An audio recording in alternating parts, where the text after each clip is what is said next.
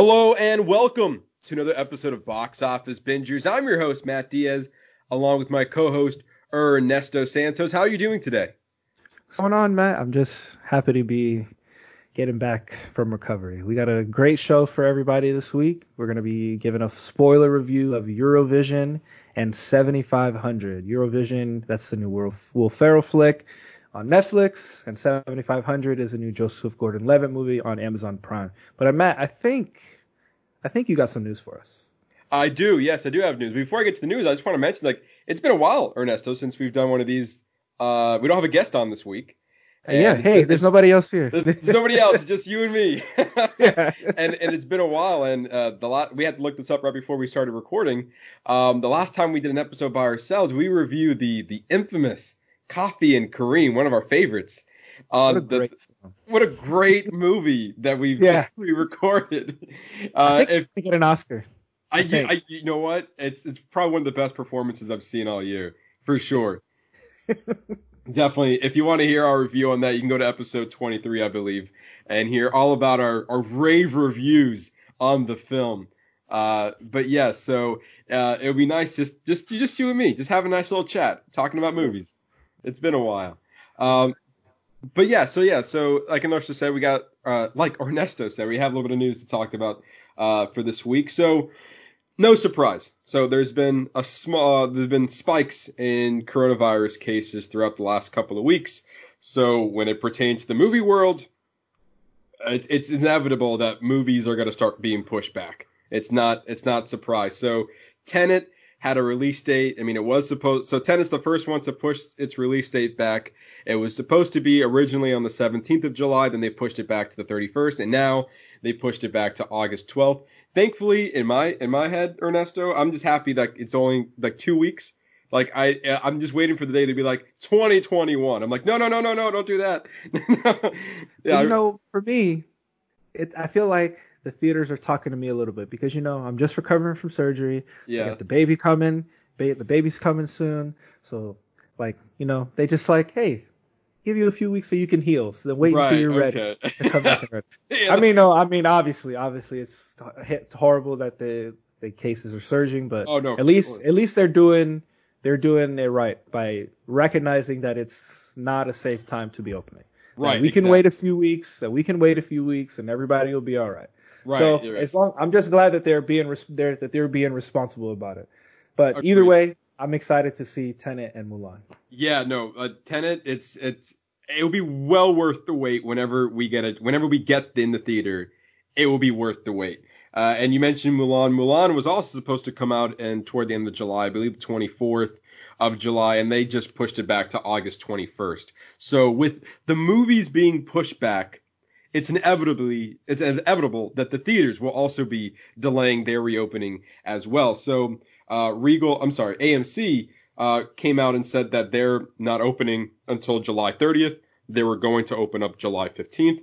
And Regal said they're not reopening until July 31st. They were originally going to reopen on July 10th. So all of these pushbacks are just, excuse me, a security measure of making sure everyone's safe, making sure it's the right time so people can enjoy these movies and not have to feel pressure to go see a new movie if they really want to and in, in fear of what's going on outside. So it all it's also it also makes smart that they open before like the first movie new release is going to come out. Give right. them a couple days, get training in, you know, make sure they got the the procedures down, make sure they can make sure everybody's doing social distancing and all that Yeah. stuff. So, you know, maybe they'll open with some new f- old films or classic films. I really, you know, I really like the idea of them of certain theaters. I remember we were talking, I think it was last week or the week yeah, before. last week, yeah, Um, about some of them releasing classic films. Like, yeah, I think that's great because so many people can just come back like, oh, that's my favorite movie. You know, like I, f- I want to find a way to get out of the house. That's that's a perfect reason to go see one of my favorite movies that I've ne- haven't seen in forever back in the theaters. yeah. I'm pretty sure that when they do reopen, they're going to be opening with like older stuff, like you were saying. Yeah. I believe what I've been reading, like I saw like some Star Wars movies are going to be on there. A couple of the big Marvel movies are going to be opening up. Uh, you have like a couple of the Universal classics. You have like E.T., Jurassic Park, Back to the Future. All those movies are like kind of reopening and kind of just like tentpole movies that like kind of defined movie history. They're kind of just bringing it back in the theater for a short amount of time. I know like uh, our local theater here at the Enzian, they've been doing like mar- weekly marathons, which is kind of cool. They start off with like a Hitchcock marathon.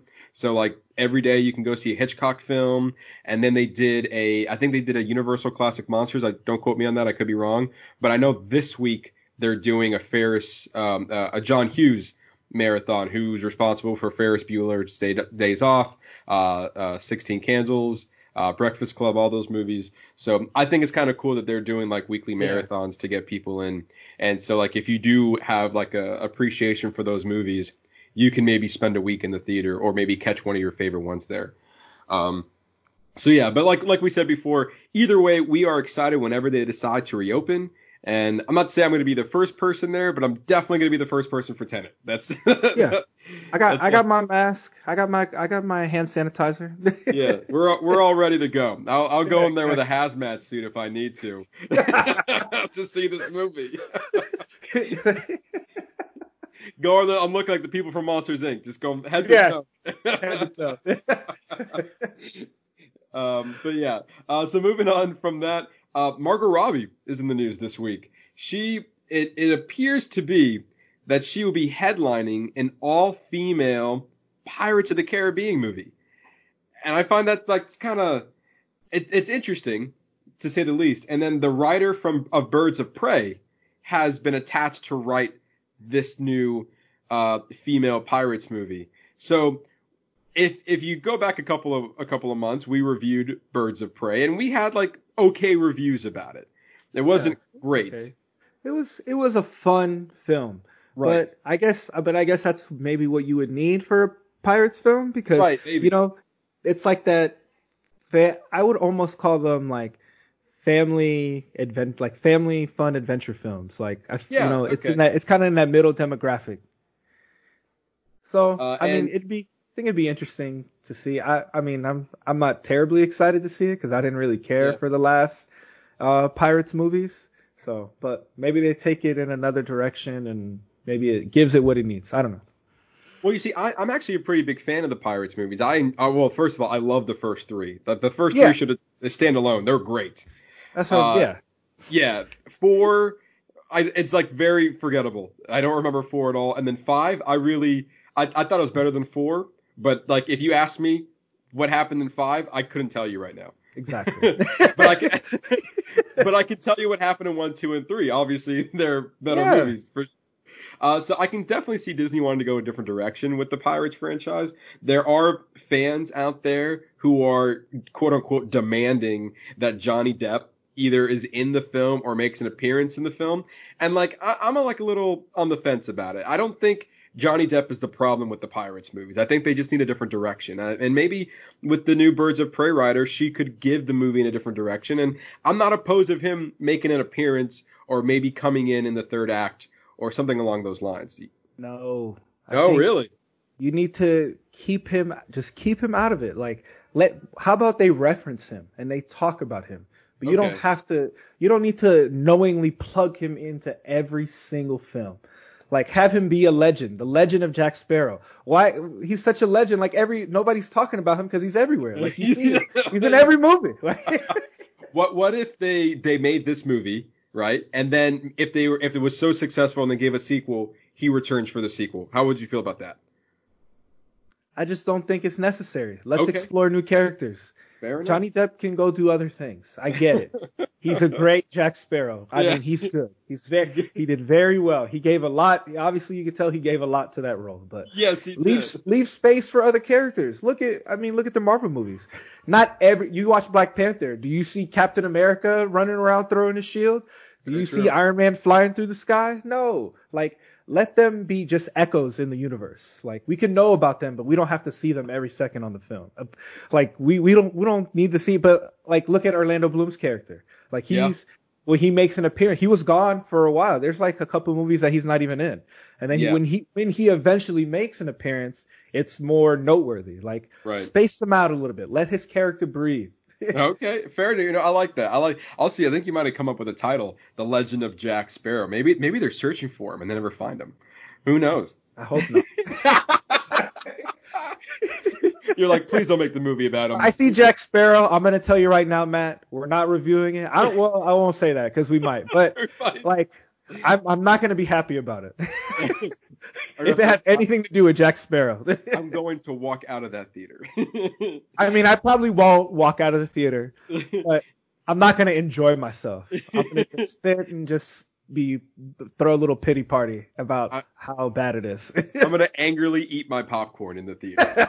like, like, so bad. Yeah, that son of a bitch, Johnny Depp. You couldn't just give one movie to Margot Robbie. God damn it. no. um, but it's also unclear whether Jerry Bruckheimer is coming back to produce the film, which he has produced every other Pirates movie. So if they're ditching Jerry Bruckheimer altogether, then we're going to be definitely seeing a whole different type of Pirates movie. So this could be the rebrand and refresh they need.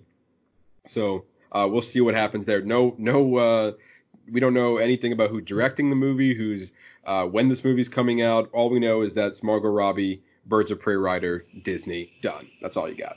Um, unless, they're gonna, unless they're gonna make her like a, it's gonna be Harley Quinn, but like as a pirate. But as a pirate, yeah. Can you imagine if Harley Quinn is actually in that movie? He's like, oh no no, this is this, this is a sequel she, to, to Birds She carries a little Joker necklace. It's like a callback to the DC yeah. movie. we we can move on. I just wanted to I just wanted to say that. yeah.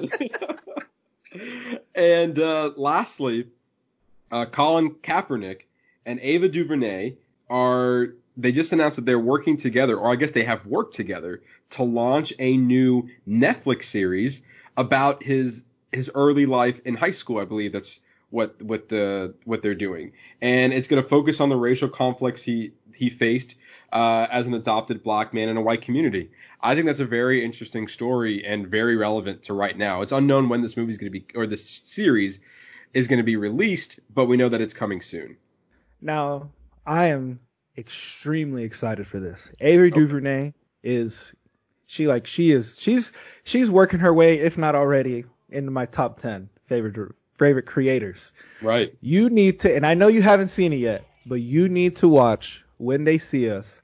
Right. The, the, her Netflix her Netflix series that she already currently has out, and mm-hmm. that'll give you and that that when you watch that you're gonna be, you'll be just as excited as I am to see to see this. I'm so curious about this story because I feel like this is gonna explain why what he did during the NFL, why he did what he did. Right. And now, now, and, and especially like right now, back then he was being like ridiculed for doing that and almost basically costing his career. Today, he's being uh, recognized and now like he's like, hey, I think we were wrong for doing what we did. We need to reevaluate and like saying maybe there was a good reason why you were kneeling and yeah. uh, and I and now I think people are recognizing that, and this show was already in the works, but now I feel like this show is going to be be looked at in a different light with everything that's going on, instead of like, oh, here's how here's Colin Colin Kaepernick's story. Now we're going to see maybe some meaning behind the things that he's doing. All I'm going to say is that you need to watch. You need to watch when they see us, and you'll yeah. you will very quickly understand that this is gonna that when this comes out that this is gonna be something to watch when right. it, when it drops. And you know, I, I guess I got to take our own advice because we did uh, we put that movie we we we showcased this movie in one of the posts the we did on our Instagram yeah. page. Yeah, we've been uh, uh, if you go to our Instagram page at box office underscore bingers, we have an ongoing series of recognizing black cinema where we showcase uh, you know, certain black movies that, and, you know, made by black creators and directors. And one of them that we, that we showcase is, uh, when, when, when they see us. Yeah, when they yeah, see us. When they see us. Uh, among other films, right now we've, uh, we've got, right now we've done three volumes of this and a fourth one is on the way. So, uh, yeah, I guess I, I just gotta take my own advice or our, our, own advice and watch that movie that we recommended other people to watch. Um, I, I, I, definitely heard it was I from you and among other people that this was like a very powerful mini series. You don't understand, dude. like, like, there's one, and I, I really don't want to give anything away. Yeah. And maybe we maybe when you watch it, we can do like I'll rewatch it with you, and we can do some kind of coverage on it or something. Okay. But um, there's one episode in particular that literally like you feel I don't know what like. Sh- she just did so much to pull you into that moment of that whole the whole episode. Like you're Right. boohoo crying the whole episode. Wow. Uh, wow. Oh yeah. I mean- uh, it would definitely Yeah. soon. We'll we'll do it soon then. We'll, we'll I'll Yeah. definitely get on it and, and watch it. yes, Um, Matt. yes, will. uh, all right, well, that's all the news we have for you guys this week. But now it is, uh, you know, we are approaching the end of the month, Fourth of July, and we are going to give you another round of new to streaming for this month of July. And so we're going to start off with Disney Plus. So Disney Plus is Disney Plus launched what uh, just a couple days ago actually. So this is new information to me, but they launched what is called their summer movie nights. Uh, so every week they're releasing new content onto their streaming service. So uh, so this summer Disney Plus is going to be uh, so I'm sorry, starting July 3rd. So this is part of it. You can see Lin Manuel Miranda's new music, not new musical, but maybe new to us, new to the streaming service. Uh, the one that everyone's going to be watching this uh, Independence Day weekend, Hamilton, is being released on July 3rd. I know Ernesto and I are extremely excited about watching this. It's going to be amazing. I'm. You don't even know. I've listened. To, I've listened to that album so many times on repeat. Like it just like it just like pulls you into a trance. I already know that this is going to be one of those things that once people watch it, it's going to be one of the things that just plays in the background, especially on July 4th weekend. Oh yeah, I so like I've only listened to a few songs. I'm I'm the one who don't I really don't like to listen to the music before uh before I see the musical. And so I've heard I mean you cannot not hear a Hamilton song. It happens, but like Yeah. I'm not actively going out and like listening to the CD. So I'm excited to kind of go into like a fresh Yeah, you are. Yeah. uh, so I'm kind of excited to go into like with a fresh take on what the story's about. And as, as among probably everyone else who has Disney Plus or really want to see Hamilton, this is like a really big, a big moment for them to finally get to see it, and with the original cast nonetheless. And let me tell you, I've seen In the Heights, his other Broadway show, and it's that was incredible in itself. And like literally, I get you get the same feel for both shows. Wow. I'm just, and I, obviously, I was just, I was never fortunate enough to go see it, um, see it in New York. Maybe Right. Someday, I maybe someday I will if it's still playing. But Oh, at least yeah, I have it on Disney. At least now I'm gonna have it on Disney Disney Plus. to Plus, yeah. Plus. well, I'll tell you what, it's probably going to be around for a long time. Like yeah, once, Lion King. exactly. It's gonna be there for years. So it's, I don't think I don't think Hamilton's going anywhere. So whenever you get a chance to see it live, I guess you have the opportunity to do so. Um, but yeah, so that you can catch that on July 3rd, which I'm sure you guys already knew that.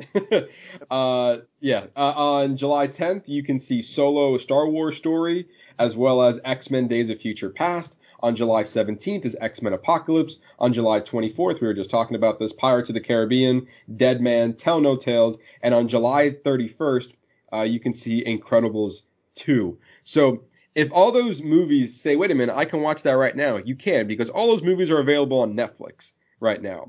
And what Disney Plus is doing is like, hey, we're gonna launch this new this thing where it's like summer movie nights. We're gonna have all these great movies coming in week after week, and basically as soon as their contract ends with Netflix, they're just immediately putting it on Disney Plus. They're like, hey, thanks Netflix for holding on to us, but now look at us over here, at Disney Plus. We have all these movies now.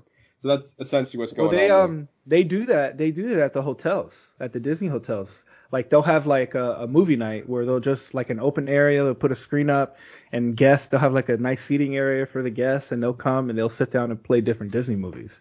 So I Oh, love it. wow. And then they, you know, and I didn't they do that on Disney Channel? Like they'll have like summer movie nights or something like that. Yeah, it was like either they were promoting one of their new Disney Channel original movies, or they were like, "Hey, basically this movie's being allowed to play on TV, and we're going to show it to you." Uh, so in this case, Disney Plus is like they're getting all their their toys back that they've lent out to other streaming services. So Disney Plus is slowly expanding to be like the powerhouse of everything Star Wars, Marvel, Disney, Pixar, um, and now Nat Fox. Geographic. And, yeah, National Geographic, uh, uh, pretty much every every Fox family friendly thing. And if it doesn't fit for Fox, they're just gonna. If it doesn't fit for Disney Plus, they have Hulu because they own that too, and they're just gonna pop it over there. So yeah, Disney's doing fine with the streaming services. um, and also on, uh, you can also catch a couple of new shows as well coming to Disney Plus on July 31st. Uh, the Muppets return for a new series called Muppets Now, and Beyonce makes her grand appearance a grand entrance to the streaming service with Black is King is a visual album from Beyonce from from Beyonce inspired by The Lion King. So I think it's like a long music video of sorts. Mm. and, and that could be split into parts. I don't know exactly. This is very new. Like it's kind of weird to see like something that's not a TV show, a short, or a movie going on to a streaming service, or I guess a, a comedy special as well. Uh, but like Hamilton is very, I'll not say rare, but like Hamilton's something unique where you get to see a live stage performance that was recorded. That's going to be on Disney Plus. And now Disney's also like like I just said, their Beyonce filmed like I guess her entire album, but on some sort of visual medium, and that's going to be available on Disney Plus, and it's inspired by The Lion King. So Disney's doing some interesting things that's making it more appealing to if you don't have the streaming service to now own it. Uh, so yeah, so that's everything coming to Disney Plus. To Hulu, you can look forward to an original movie called Palm Springs that that stars uh, Andy Samberg, uh, Andy Samberg, uh, Kristen Mulatto, Mulatto, Kristen Malati. I could be saying that wrong. I apologize. And uh, J.K. Simmons. And so Palm Springs, uh, the, the, what the bio reads is when a when the carefree Niles and the reluctant maid of honor Sarah have a chance to encounter have a chance encounter at a prom uh, Palm Springs wedding, things get a little complicated as they were unable to escape the venue themselves or each other.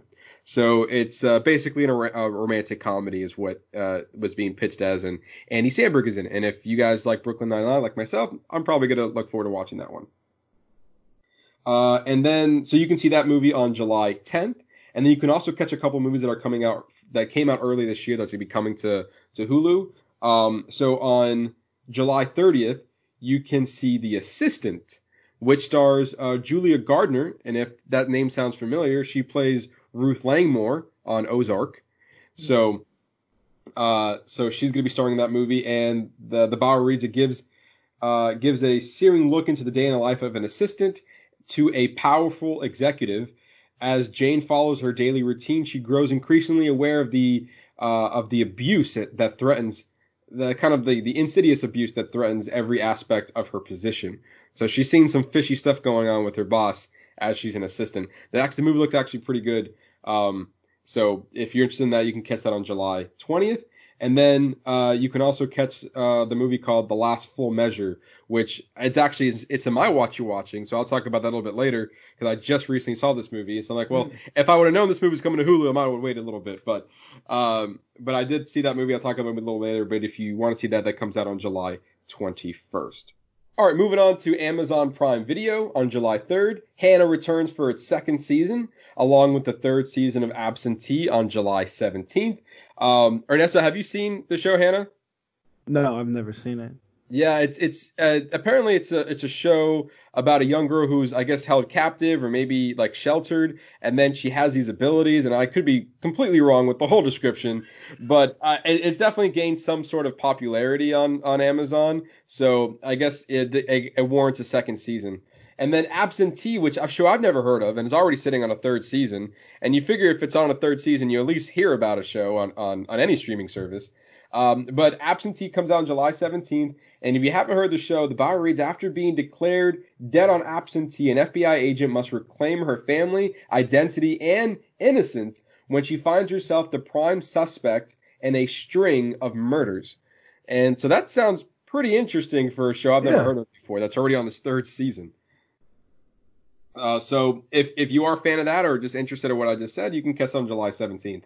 Uh, and then on July 24th, you can uh, you can see Radioactive as a film acquired by Amazon due to all the coronavirus that's been happening. One of them that they purchased, and it stars uh, Rosamund Pike and follows the the life of a scientist Marie Curie, and discovers that her and her partner made and discoveries that her and her partner made through the 20th century. So it's kind of like a biopic of sorts. That comes out on July 24th, and then Jim Gaffigan takes the stage again on a new comedy special called The Pale Tourist, and you can start streaming that on July 24th. Are you, Ernesto? Aren't you? Are you a fan of Jim Gaffigan?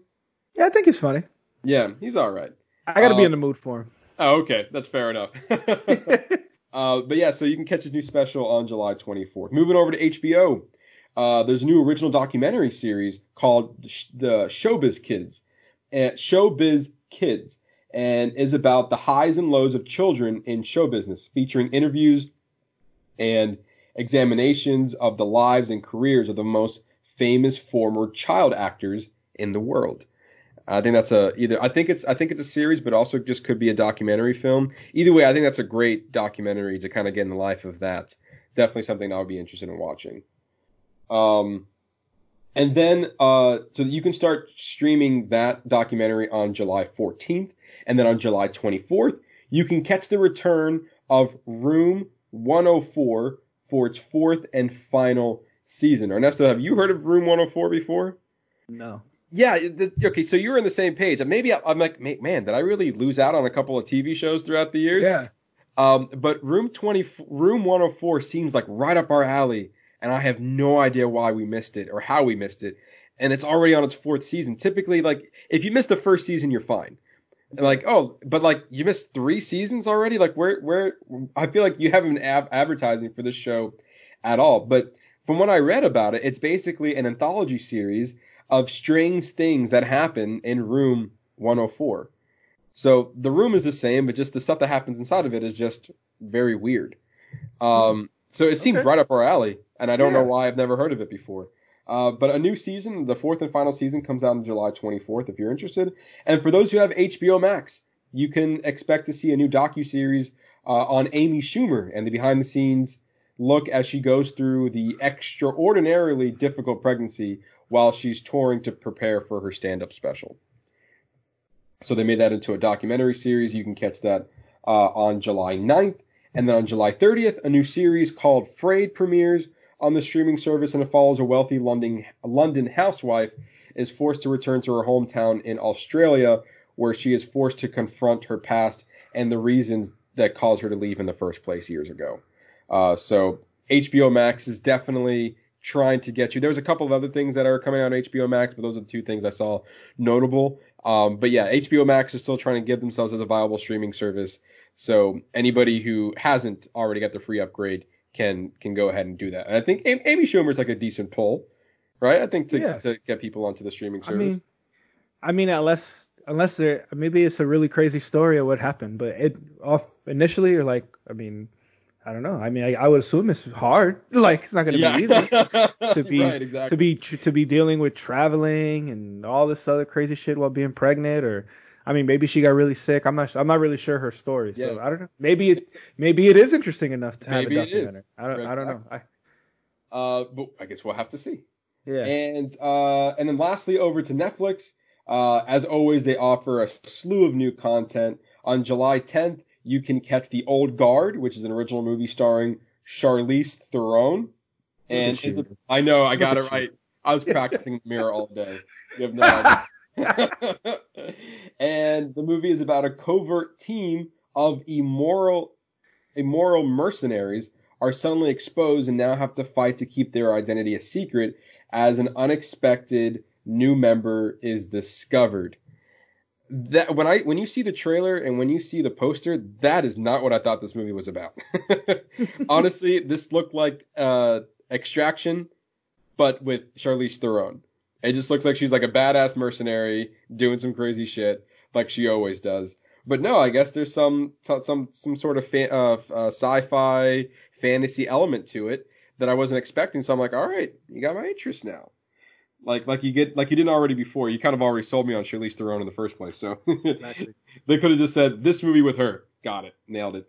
Gonna go see it. So you can catch that movie on July 10th, and then on July 22nd, uh, you can see a documentary series called Love on the Spectrum. It's a four-part documentary series that follows young adults on the autism spectrum that as they explore the unpredictable world of love, dating, and relationships. I think that's a great idea for a documentary, kind of following a couple of kids on, you know, some, something that's probably difficult for them to do. Um, and so I, I would, I'm very interested in seeing that story. Yeah, I am too. That, that sounds super interesting. Yeah. Um, also Netflix offers, as always, a couple of slew, uh, a, new, a couple of new shows that are coming this month. Uh, Warrior Nun premieres on July 2nd, and it follows a young moon, a young that wakes up with a divine artifact in her back. It is implanted in her back. You know, imagine if you're sleeping and then you wake up and you got this big thing on your back. hey, that wasn't there this morning. Uh, and then because of that, I guess while she was sleeping, uh, she gets caught in the middle of a war between the forces of heaven and hell. That that is that is warrior nun. So lost me there. okay, all right. I mean, I don't know. Maybe, Uh, maybe you see the trailer. Maybe you see the trailer. Does, doesn't initially pique my interest. I see. Uh, but if it does, you can see that on July 2nd. On July 17th, 13 Reasons Why Katherine Langford stars in Cursed, which is an original series about a teenage sorceress who encounters a young Arthur in his quest to find a powerful and ancient sword. If you know anything about King Arthur, then that sword is named Excalibur. So, uh, so uh, I think that sounds interesting. I like Katherine Langford. She was also in a couple of other movies, um, and so I like her as an actress. So this could be a very interesting Netflix series uh, to dive into. And then last but certainly not, not least, uh, the long-awaited season or the long-awaited second season of the Umbrella Academy finally makes his return on July 31st. I don't know about you, Ernesto, but I loved the first season of Umbrella Academy. I thought it was so. I thought it was great. I really, w- really enjoyed it. I would. I think I'm gonna rewatch the first season before I watch the second season, just because I remember there's just like a lot of little details that happen within the show, and you know, I don't want to get. I don't want to just rely. This this is one I don't want to rely on the recap. That I kind of want to Yeah. go back and rewatch, and it's only one season to rewatch. Exactly. There's one season, 10 episodes. It's also not a bad rewatch either. I, that movie Exactly. sounds uh in well not the movie, I'm sorry. The the first season was incredible. I was not expecting to love it so much. I liked it so much and you know I don't do this often. I went to find the comic books in which they were inspired of and I and they, there's only two like like I guess each book that they had comprised of six comics in there. Like six issues and that comprised of one story. And there were only two uh, books. So technically, the the run, the comic book run, is very short. It only it only had 12 issues, um, split into two different stories. And so I and some of the and I so I read both uh, books, and the some of the stuff that happened in the second book, it was already in the first season. So I think part of this is going to be dealing with newer stuff, uh, briefly probably newer stuff. But they also made a lot of to changes. expand on. Exactly, yeah. And they and they definitely made a lot of changes from the book to the TV show as well. So like the TV shows definitely stand on its own. And like I feel like it echoes the comic book but not really a retelling of it. So either way, I'm excited and Same. rewatching the first season is not a bad rewatch as well.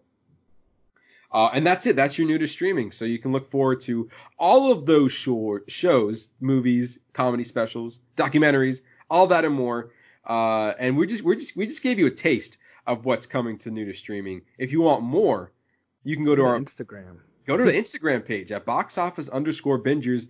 Uh, the first of every month, we post right there on the homepage, new to streaming. And if you know, if you're worried about getting lost, just hit that save button, then go back to it later. And you know, you can go back to it, see if you're like maybe like in a show hole, like I don't know what to watch. Go to new to streaming. It's all there. Yeah. I tell you what you can watch. Uh, Show hole is the worst. I, isn't it? Right. You I- just feel so lost. You just like like you'll you'll sit and you'll scroll through shit and you'll be like, no, no, no. And then you just stare at like the screen. It's like there's just too many choices. right. And like like you put stuff on your list for a reason. And like you Yeah. should be like it should be easy. Like, oh I have a list. I'm just gonna go to that. And then Yeah. you're like, well I'm not in the mood to watch that or I don't yeah, wanna right when right when you finish something, you're like still you're still in like feeling that show. You're still like in that Yeah. world. So you're like trying to pull almost like trying to pull yourself out. Right. And then you waste time. Like you probably spend like a whole afternoon trying to find something to watch and then you never watch anything. And like Yeah. within within that time you probably could have watched like two movies. Let me tell you how many times that's happened. Like me and my wife will finish something, we'll be sitting on the couch, and we was like, all right, well we could start something else, and then we would literally spend like half an hour to 45 minutes watching. Yeah. Like we could have like been doing something else. Like we Yeah. wasted so much time. Or, or what happens often is like we are like we just finished a show. Like, what do you want to watch? I'm like, I don't know. And like 30 minutes goes by, and we're just on our phones scrolling through Facebook or whatever. and then and then we and like then it was like, uh, like we come back 30 minutes later. So did you pick something? I'm like, no, I thought you were picking something. And then like, oh, all right. And then the 30 minutes go by, still scrolling through the phone. we could watch the whole movie between now and then. exactly. just, just the quality time that we spend together, you know? Exactly. Uh, but anyway, like we were saying, new to streaming, Instagram page, it's all there. More than what we just talked about before. Yeah, it's there. All right, so that was your new to streaming, and now we're gonna go over to what you're watching. If you're new to the to the podcast, uh, it's a fun little segment that we like to chit chat about our recently watched movies and TV shows. So Ernesto, we're gonna start with you. What have you been watching? So I've been continuing my journey on Insecure with Issa Rae show on oh. on HBO. Yeah, how's and that? I I really, really enjoy it. I don't know why I like the show. Like I re- like because it's such like a super like sexist thing to say, but it's like like it's a show geared towards females. Right. But I just think she's like her, her right her situations that she writes into the show are just hilarious. She's hilarious. I think it's so funny. There are even points where there's heartfelt moments from time to time. Um, it's already been they confirmed back in May. It's coming back for season five. I'm almost done with the fourth season. Okay. Because the other night, because like now, now I've even gotten my wife watching. Oh, okay. Like she, she, like she was like background watching, and now it's gotten to the point where like I'll have it on, and she'll be like, "So what did he do? what happened back then? What what happened?" Like she starts asking questions. Once she starts asking questions, then I know she's interested. Right. So I'm uh, we got I got all the way up to the the one be- the penultimate, the one before the finale. I was like, if I Oh, watch wow. this one, then I'm gonna watch the next one. So Right. I'm gonna save them so that I can watch them together. fair enough. Fair enough. Yeah. yeah. so that Uh, so that's that's where I'm at. I'm I'm really I'm I've I've enjoyed it. I very I've enjoyed. I've I'm already piled through four seasons. Yeah, and I've always been interested in the show. Like it's always been like on my radar. I'm like, oh, I can see myself watching, but just never getting around to it. So it's good to hear that at least it's a good watch. But you said that you weren't into it like at the beginning, but you're into it now. Yeah, at the beginning because I think I I was watching with that like, man, I'm not gonna like this. This is not gonna mm. be for me. So I think I withheld like I was you know I was holding judgment on it a little bit. Right. But but even but think about that. Like even with me holding that kind of judgment, it was the writing was still good enough to keep me interested four seasons later. right. Yeah. Exactly. I still So- felt I was like, man, it's not that good. All right, let me see what happens next. like that was a bad episode. Next. next. For real. Like, Uh, uh, I wasn't feeling that one, but I'm gonna continue anyway. yeah. And you know, don't get me wrong. Of course, there's good episodes. There's some there's some ones that just didn't I didn't Yeah. care for, but there's definitely been more good than bad. Right, and and, So. and that's kind of the whole point when you're watching a show. If there's more good than bad, then you got your attention at the very least. Yeah. Nothing's perfect, and Yeah. you know, different people enjoy different aspects. Like Exactly. maybe maybe somebody will watch it and they'll appreciate other things that I didn't even think about. Very true. Uh, also, kind of on the background, I sat with my daughter, you know, and we sat and she watched she watched Frozen 2 with me for like like the good first half of the movie. Okay. And she claps. She like has these little like Olaf doll. She has like the little doll, little people doll set of of uh, Anna and Elsa. So it was Yeah. cute. But I will say, on my second rewatch after we reviewed it way back, way back then, Way way back when, yeah. way back when, like it was enjoyable. But I still I still think that the first one was better. All right, so that opinion has not changed. No, but it's Yeah. still. But Frozen Two is really. It's. I think it's funny. Like it's still a fun, movie, especially when Olaf go through goes through that whole part where he explains the whole first movie. First movie, yeah. That's like the best. That's like the whole best part of the movie. okay, so it's it holds up a little bit on a second viewing then. Yeah, but, Yeah, okay. like, but most Disney films do. That's true. That's fair enough. Uh, also, we I finished Thirteen Reasons Why. Oh boy. Uh, it was it was okay. Like I I really didn't enjoy. I I, I think some of the direction choices were a little strange, but you know maybe they just needed to wrap it up. You know, but, right. but I will say during the finale there are there were some moments where I was like, oh man, I think that's something in my eye. No, they were able to they were able to pull some moments together. So I- you know, I gotta I gotta give them some credit. Like there there's definitely some good moments that when you watch them, you're like, wow, I feel like I can really feel like the emotion you guys try to put across. So, Right. So I guess I, was happy with the way it ended. Okay, I was, that's what I was about to ask you. So like, I really, really like the first season. I think it's like a strong first season. 100% agree with you. And it never really like I I sat through all of season two, and it wasn't unbearable by any means. I I enjoyed from what I saw from season two. There were some parts I'm like, eh, and then like like we've like I've said on this show before, I kind of trailed off in season three. So my my big question is that it, did it kind of go full circle a little bit? Did they maybe make some callbacks in the first season? Yes. Like was there was there like a complete story when you're watching it from start to finish? Yes. Okay. And I think and I think that's where like maybe that's where the show maybe they maybe they did the best what they could with the material that they had left. But well I will I mean they did to answer your question, yes. They they brought the story full circle. Like you understand you get a full understanding of Clay's Clay Jensen, the main character. You get a full understanding yeah. of his arc.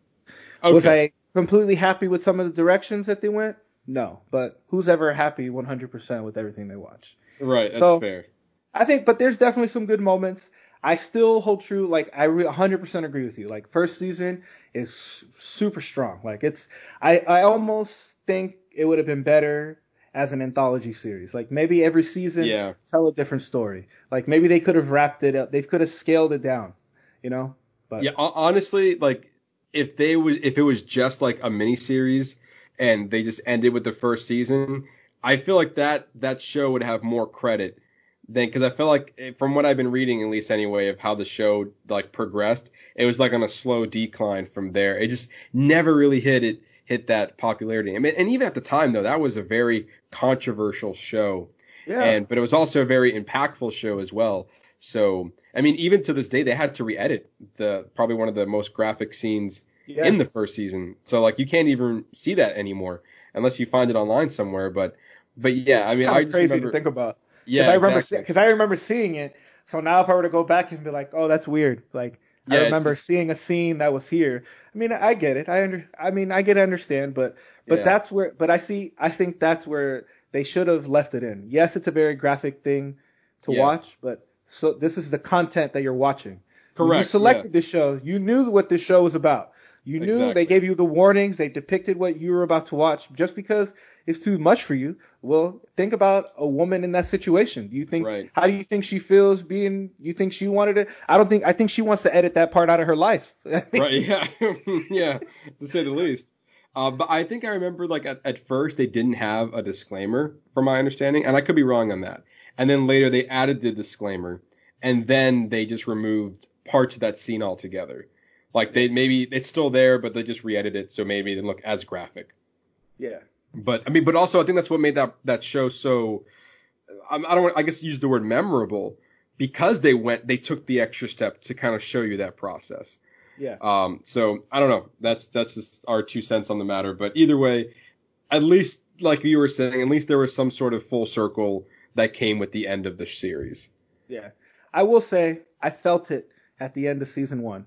When I remember watching the end of season one, I go, if they don't end it, because I feel like season two was a was a drawn out ending of season one. Right, exactly. Like the whole court case. I was like, if they end it with season two being the court case, like I already knew. Like I felt, like I told you, you just sometimes you feel it, like you just know. Yeah. Like maybe, maybe you should have calmed down.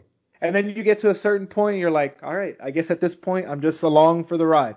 Like, right. I've, I'm already invested in these characters. I need to. I, I I'm already at the point where I need to know how it ends. Right, and you know it's funny because I when when you're two seasons in, you kind of feel that way. Like, yeah, I should probably go back to it. But then even to this day, it's just like I feel like I jumped ship and I can't I can't I can't go back on the boat. it's like see, it's like that. I feel like that with Walking Dead. Like, Walking Dead, yep.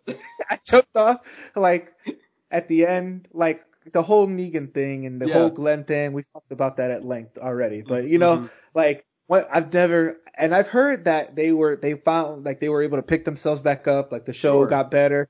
But even then I'm like, nah, I'm not ready yet. Like I'm still hurt. Like I'm still you still Honest, hurt me walking down. Honestly, if they, if they tell me like, hey, we're ending, I'm like, oh, you might have my interest there. At least I know there's an ending. yeah. When I get when I know there's an end, maybe I'll come back. Maybe exactly. also, I tried to watch with my wife. We tried to watch Altered Carbon on Netflix. Yeah. She's now I'm I'm like we're only like two episodes in. Now I'm interested. I think the sci-fi that they set up. Do you know what it's about? Uh, loosely. Yeah, it's like everybody's born with sleeves. Like you're not. It's like you're not your person, but you're like this little memory disc that's in, that's inserted into your spine and there's like you know you can be reborn into a new sleeve which is like a new skin oh i see but I you're see. still the same but you're still the same conscious being so it explores a lot of those elements that you know i really like so you think of Right. like up like existential stuff like Yeah. that right so I, i'm interested but she's like nah it's not for i'm me good but it, it's kind of got like um like Blade Runner vibes a little bit, like that kind of like noir detective sci-fi feel. Mm. So I think I- when, once I get some time to watch stuff on my own, I think that's one that I'm probably gonna pick up on my own and watch. Okay, I uh don't I didn't care for Blade Runner, so maybe this might not be the show for me. Uh but that premise sounds interesting though. You know, It is. you your consciousness kind of just traveling from body to body for the most part. And I'm not saying completely, because I because that would mean that it's like it's not that slow, but it Okay. definitely has that. It has that like noir detective sci-fi feel. Right. It's it's one of those shows that I've added onto my list, like we were just talking about. But when it comes time to re- to start another show, it's like, oh yeah, next, no, no, no, I'm not ready. not ready. I'm just not ready. Yeah. Uh, also on Amazon Prime, my, we watched My Spy as a family. Oh, the uh the Dave Batista Uh, uh and the the the, the little actress. I don't know her name. I, yeah, I don't remember her name, but she's in. Um, I remember her from Big Little Lies. But Oh, right. so like I say like a family film like that, but it like really, really walks that line. Because there are some things that happen, and I'm like, oh, I don't know, maybe much. like But it was, but it was funny. It was actually pretty funny. Kids, do you understand what you're watching? No. Good. Okay. Good. Moving on. All right. All right. Not like, not like um plot wise. I think plot wise, like they were able to follow the movie like very, very easily. Like it's very, Okay. very linear. Like there's, there's a bad guy. He only does bad things. Like it's so like if you're looking for a movie with some death, this is not the film for you. This is not like a Nolan adaptation of My Spy. no, but I actually, I, I was, I literally walked it. I was like, I'm not gonna like this movie. Like, it's gonna probably be bad, but it was actually really, really funny. Just okay. that Dave Batista, he just, he just says some really dark shit throughout the whole movie. uh, so is he anything like his character in um in uh Guardians of the Galaxy? No, he's not as slow. Okay. he's, not, he's not as slow as Drax. gotcha. Understood. I don't. I've I've always I've had an interest in watching the movie. I know it just came on uh on Amazon like last week. I, So think you would like, I actually think that you would like that. I, I you know I I it doesn't take much for for me to like see like the little things in movies to really enjoy it. It as you know it takes a lot for us to really not like a movie. It's um, Uh, say there are a good amount of the jokes that are in the trailer, but not all of them. There are some good ones. They do leave some good ones for the film, which I do appreciate. Okay, all right. Yeah, I, that's definitely something I'm putting on the list, and I'll probably get to eventually. Since it's on Amazon, it, it might be one of those where like when I'm like having like a half, like a you know, a couple like an afternoon, I'm like, oh yeah, there's that one. This is probably a quick hour and a half, easy watch. You don't think too hard, just put it on and call it a day. So Yeah. yeah, I'll probably. that's perfect. That's a perfect, perfect scenario for that. all right. Uh, also, um, I watched that. I watched a couple episodes of that new um, that new show, The Floor Is Lava, on oh Netflix. yeah. It was really, you know, at first I was like, this is gonna be dumb. Like this is gonna be a dumb show. Like I don't, and I don't like reality TV that much anyway. But like it's like a cool. It kind of reminds me of like Double Dare on Nickelodeon. Yeah. Because it's like you know, like uh, going through like the different obstacle courses, or maybe not Double Dare. Maybe I'm thinking of something else. Or like it was like a Kingdom of the Temple. ah, I don't. Oh, I don't oh, Legend. Legend of the Hidden Temple. Legend of the Hidden Yeah. Temple. Yeah. Yeah, it was like those like obstacles, like different obstacle courses and stuff. I don't know. It's it's super. I like we found me and the kids. We were like, oh, he's not gonna make it. Like, oh, see what he did there? We're like, we're like planning out like, oh, he should do this. Like he should do different things. Like trying to help him think of different ways they can go and achieve the goals. You know, get to the other end as a team. So yeah. I thought, was, I actually think it's really interesting. It's really cool, actually. Uh, I've also started it. Megan and I, we, we're, we're watching it right now, and uh, I think it's funny. I think it's Yeah. uh, the so like I don't really care for the I didn't care for the host in the beginning of the of the like when I first when we first started. I'm like, wow, this this this host is annoying. He grew on me. Right now we're on we watched four episodes right now. And here's the only thing I don't like because Megan and I we love game shows. This is technically yeah. one of them. And excuse me, the only thing that I didn't like was that how quickly the show ended. I thought we were gonna have some sort of series where like these these these uh people are gonna be moving on to the next round. I didn't realize that it was just one round they had to go through. And then at the end of it, you win ten thousand dollars. And in my head, I'm like, that's kind of a lot of money to complete this course. And and you and Rusty, you're kind of watching this, and you're like, they only got one person through here, and they still won ten thousand dollars. Exactly. How hard could this be? right. It's like, and even uh, did you get to the to the kitchen one? Mm-mm. I'm in the the. I'm only on the second episode, so second, I think it's okay. the bedroom. The bedroom. Okay, right. Uh, so when you get to the kitchen one, there's like I feel like the kitchen's the easiest one to get through, and I'm like, wow, the other two are so much harder than. like that, I feel like it's you get an unfair advantage depending on what room you get, and you still get the same yeah. prize at the end of the day.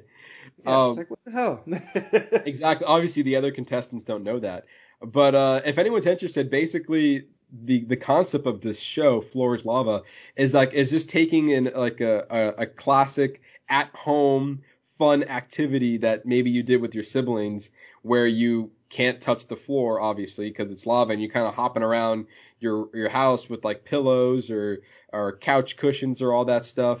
And they kind of just took it to the extreme, and all of the settings are things around the house, which is kind of cool as well. Um, I don't. I, it's a fun show because that, yeah, you exactly are, Ernesto. You're kind of plotting like, oh man, if they if they didn't do that because it's a trap. Like there there was one uh, where I believe it's in. I forgot which one it was. Well, well, uh, you haven't gotten there, but there's one in like in the kitchen episode where you have like these uh, swivel chairs, and like people think it's easy when you just hop on it. No, actually, I'll take that back. In the first episode, the pyramid, the pyramid was oh, like yeah. the people were like as soon as you got on it, everyone basically who were on that, you're you're instantly done for. Pretty much, because yeah. You, you, instantly fell into lava because it's very slippery. And so there there was another case in another episode where like don't go on the swivel chair because you're you're not gonna do good. So you're almost like yelling at the TV, just like just go the other way. It's easy. it's it's like for us, it's clearly easier. yeah. um, but yeah, I, I agree with you. I think it's a, like a fun and like definitely for you to watch as a family with your kids. I can definitely see them being really into it to get to get across. Very um, enjoyable. Yeah, and I know we're just enjoying it, just the two of us here at the house, kind of yelling at the TV as much. And again, we like game shows, so like we we like yelling at the TV, telling people how stupid they are when the, the answer is simple already. But yeah. all right, that's uh that's all I got for what you're watching this week.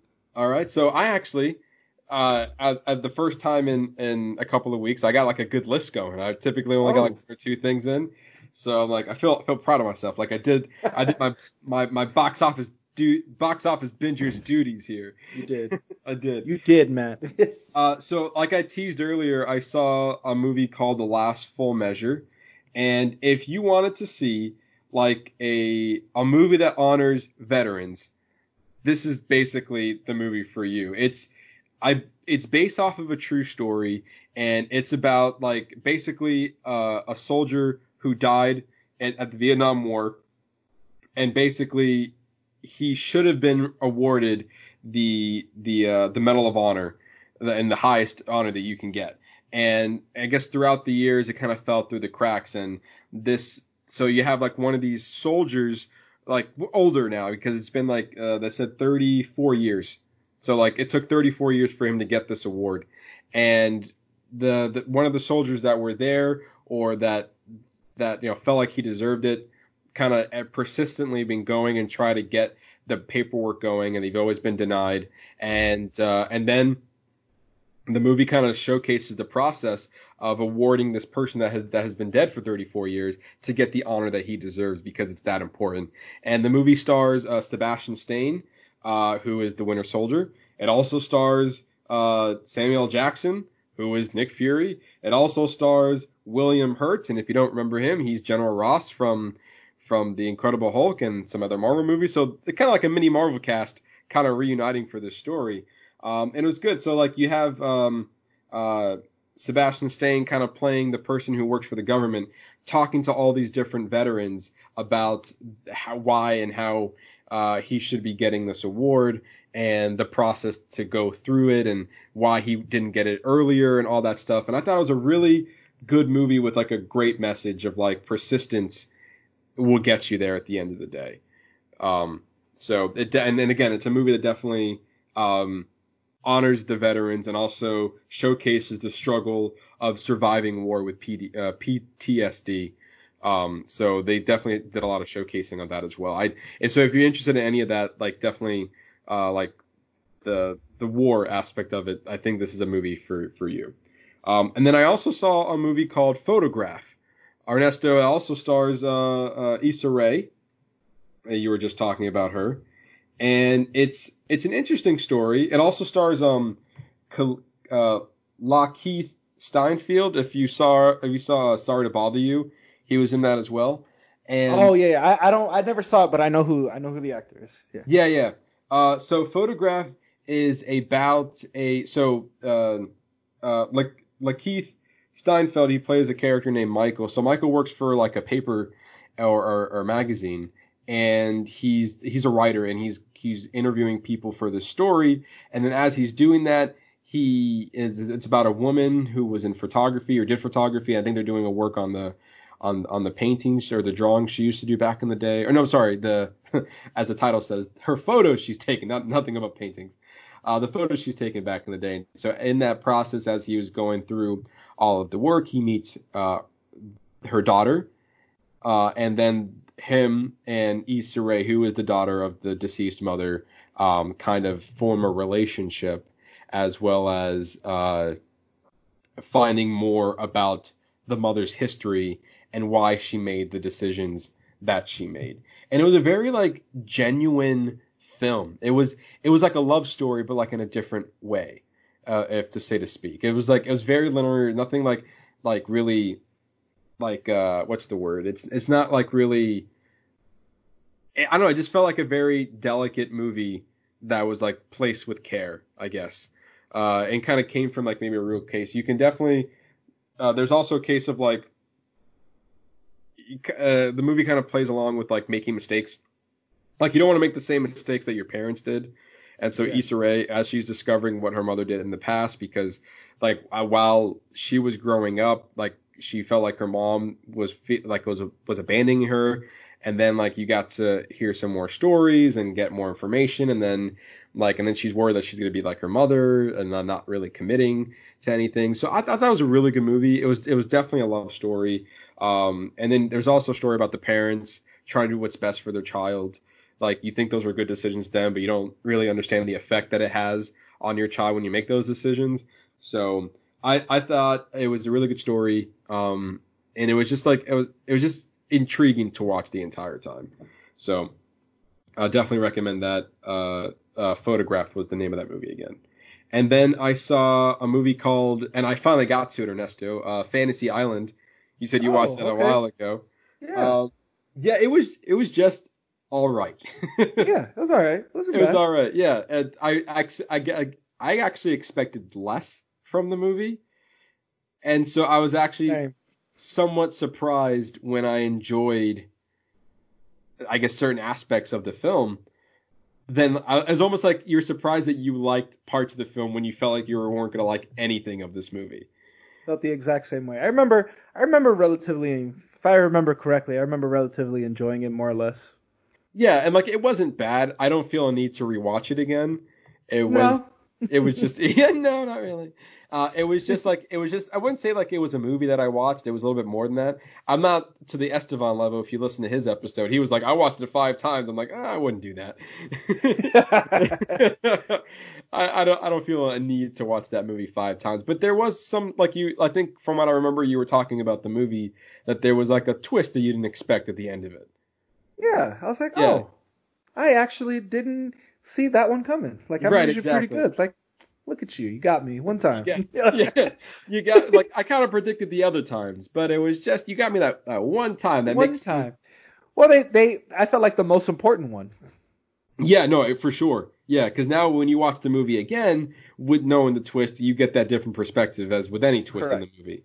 So like you Correct. can see some motives, and obviously they were planting things in the in the beginning of the movie that was kind of kind of like emphasizing that this was some person's motives the whole time. So I you know I appreciate it for that, and it's a Blumhouse film, and they don't I don't think Yeah. they've ever created a complete disaster of a movie. Um, so there was definitely that intrigue there, and the guy from the the one of the actors from Space Force was in was in the movie, which was fun to see. He he played uh the the Asian character. Oh, uh, Jimmy Jimmy Jimmy Yang. Jimmy Yes. Chang. Yeah, yeah, He's uh, the comedian. Yeah, yeah, yeah. yeah. He's the comedian. Yeah, he was in Fantasy Island. So I'm like, oh, I know you. I've seen you in a movie or in a, in a show. I've seen you in a thing. Yeah, I've seen you in a thing. And I actually really liked Michael Pena's role in that film as well. I thought he did a pretty good job from what he did. Um, and then the story was like, like I guess there is a sense of intrigue when when the movies, you know, when like when we get about halfway through the movie, because like I I felt like it was less of a horror, which I thought it was gonna be more of. I thought it would be like more jump scares and more trying to get like, you know, more of a horror element. But I guess it was like horror themed, but not really a horror. It's I guess it's more of a thriller. I guess. which and I think that is what the aspect I really enjoyed. It was more about like the story than it was about the supernatural elements. Like like that's what it needs to be. It needs to be a good story with like a like a little layer of that supernatural. I mean, they were a little heavy on it, obviously, Right. how things played out in the end. It definitely seems like they set up for like another one. They did. Yeah, they definitely did, which I don't not sure if I would go into it, but I can also see the just ending there and just calling it a day. Uh, but I was fine with the movie. Uh, like like I said, it was just all right. Nothing really much to take away from it. Um, like it's a movie that I watched. I can have an opinion on it, and then you kind of just move on. It seems like one that probably would have done better just going straight to a streaming service. Oh yeah, definitely. I totally agree with that. Like that did not really need a theatrical release. You could you probably like I know Blumhouse is owned by Universal, like Universal makes those movies. So if Peacock was around and they wanted to promote the streaming service, that would be a good movie to put on like Peacock as a streaming service. exclusively. Like movies like there's just yeah. like and maybe and maybe that'll help clear that clutter out of the theater. Like cuz you know there's just sometimes there's certain movies that's like maybe that didn't need to come out in the Mhm. theaters. Mhm. But like when you bring move stuff like that to just the streaming service, like it like I feel like it would thrive in those places it would thrive. Yeah, I think so. Like even like look how um um ex, uh, Extraction went with with Chris Hemsworth. Yeah. That's Like, a that great was- movie. that was a great movie. And like, I mean, the story wasn't there, but all the action was. And so like, I feel like when you see a movie on a streaming service where it's like, man, I would have loved to have seen that, or I think that would have been good in the theater. I think that's when you know you have a good movie for the streaming service. See, but I think Extraction, I think that would have done really well in the theaters. I know it's a. Netflix film, Yeah. but I think seeing that movie with that much action, like in a Dolby theater, would have been Yeah, well worth it. Yeah, I that, totally agree. But like, but but I was more, I was also very satisfied that I was able to see it Oh no, at yeah, yeah, well. agreed, yeah. So like when, but it was like that level of like intensity and like how much we, you know, we enjoyed the movie. It just like, all right, that you got a good one in your in your book. Where like, 'cause I don't want all like just mediocre movies landing on a streaming service. I don't want that. Um, but I, I, I don't know. I, I, I totally agree with you. I think it would better be served on, on a streaming service. Since we're already at that day and age now where we can have the differences, totally. Mhm. Like you can make a low budget film and put on a streaming service and it could be just as successful as if you were to put it on in the theaters. Probably more. Probably more, Possibly. yeah.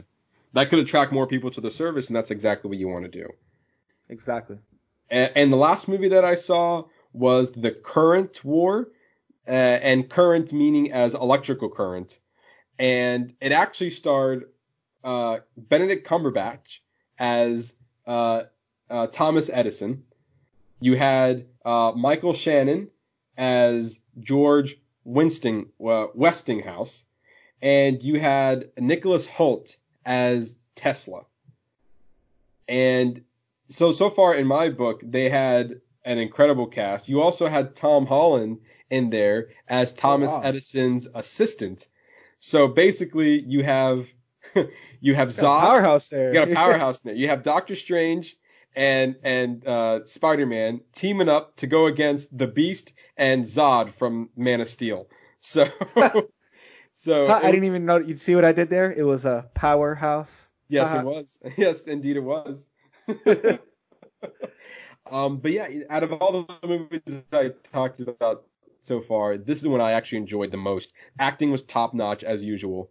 Um, with, with those group of with those group of actors, and the movie was just told in a, in a very interesting way. You have and something that I didn't even really think of. Like right now, electricity is a second nature. Like like there wasn't like the thing we grew up with with it just is like it's everyone everyone's home it's out in the streets it's like everywhere and now we're going back into the 1980s uh, i'm sorry 1980s not, not not that further back in the 1800s um and and you have a a a a story of them like how was it like when you are competing to be the country's or the state's electricity provider?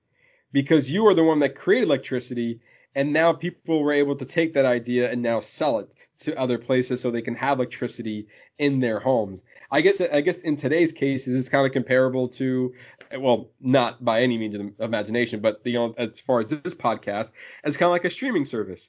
And it's like, hey, we have all of this stuff for you. Which one are you going to buy? In that case, it's like we have electricity and we're able to hone it in. Now, how which which like which uh, light bulbs do you want in your house, or do you even want electricity? And how are we going to run this to generate to different towns and cities and all that stuff?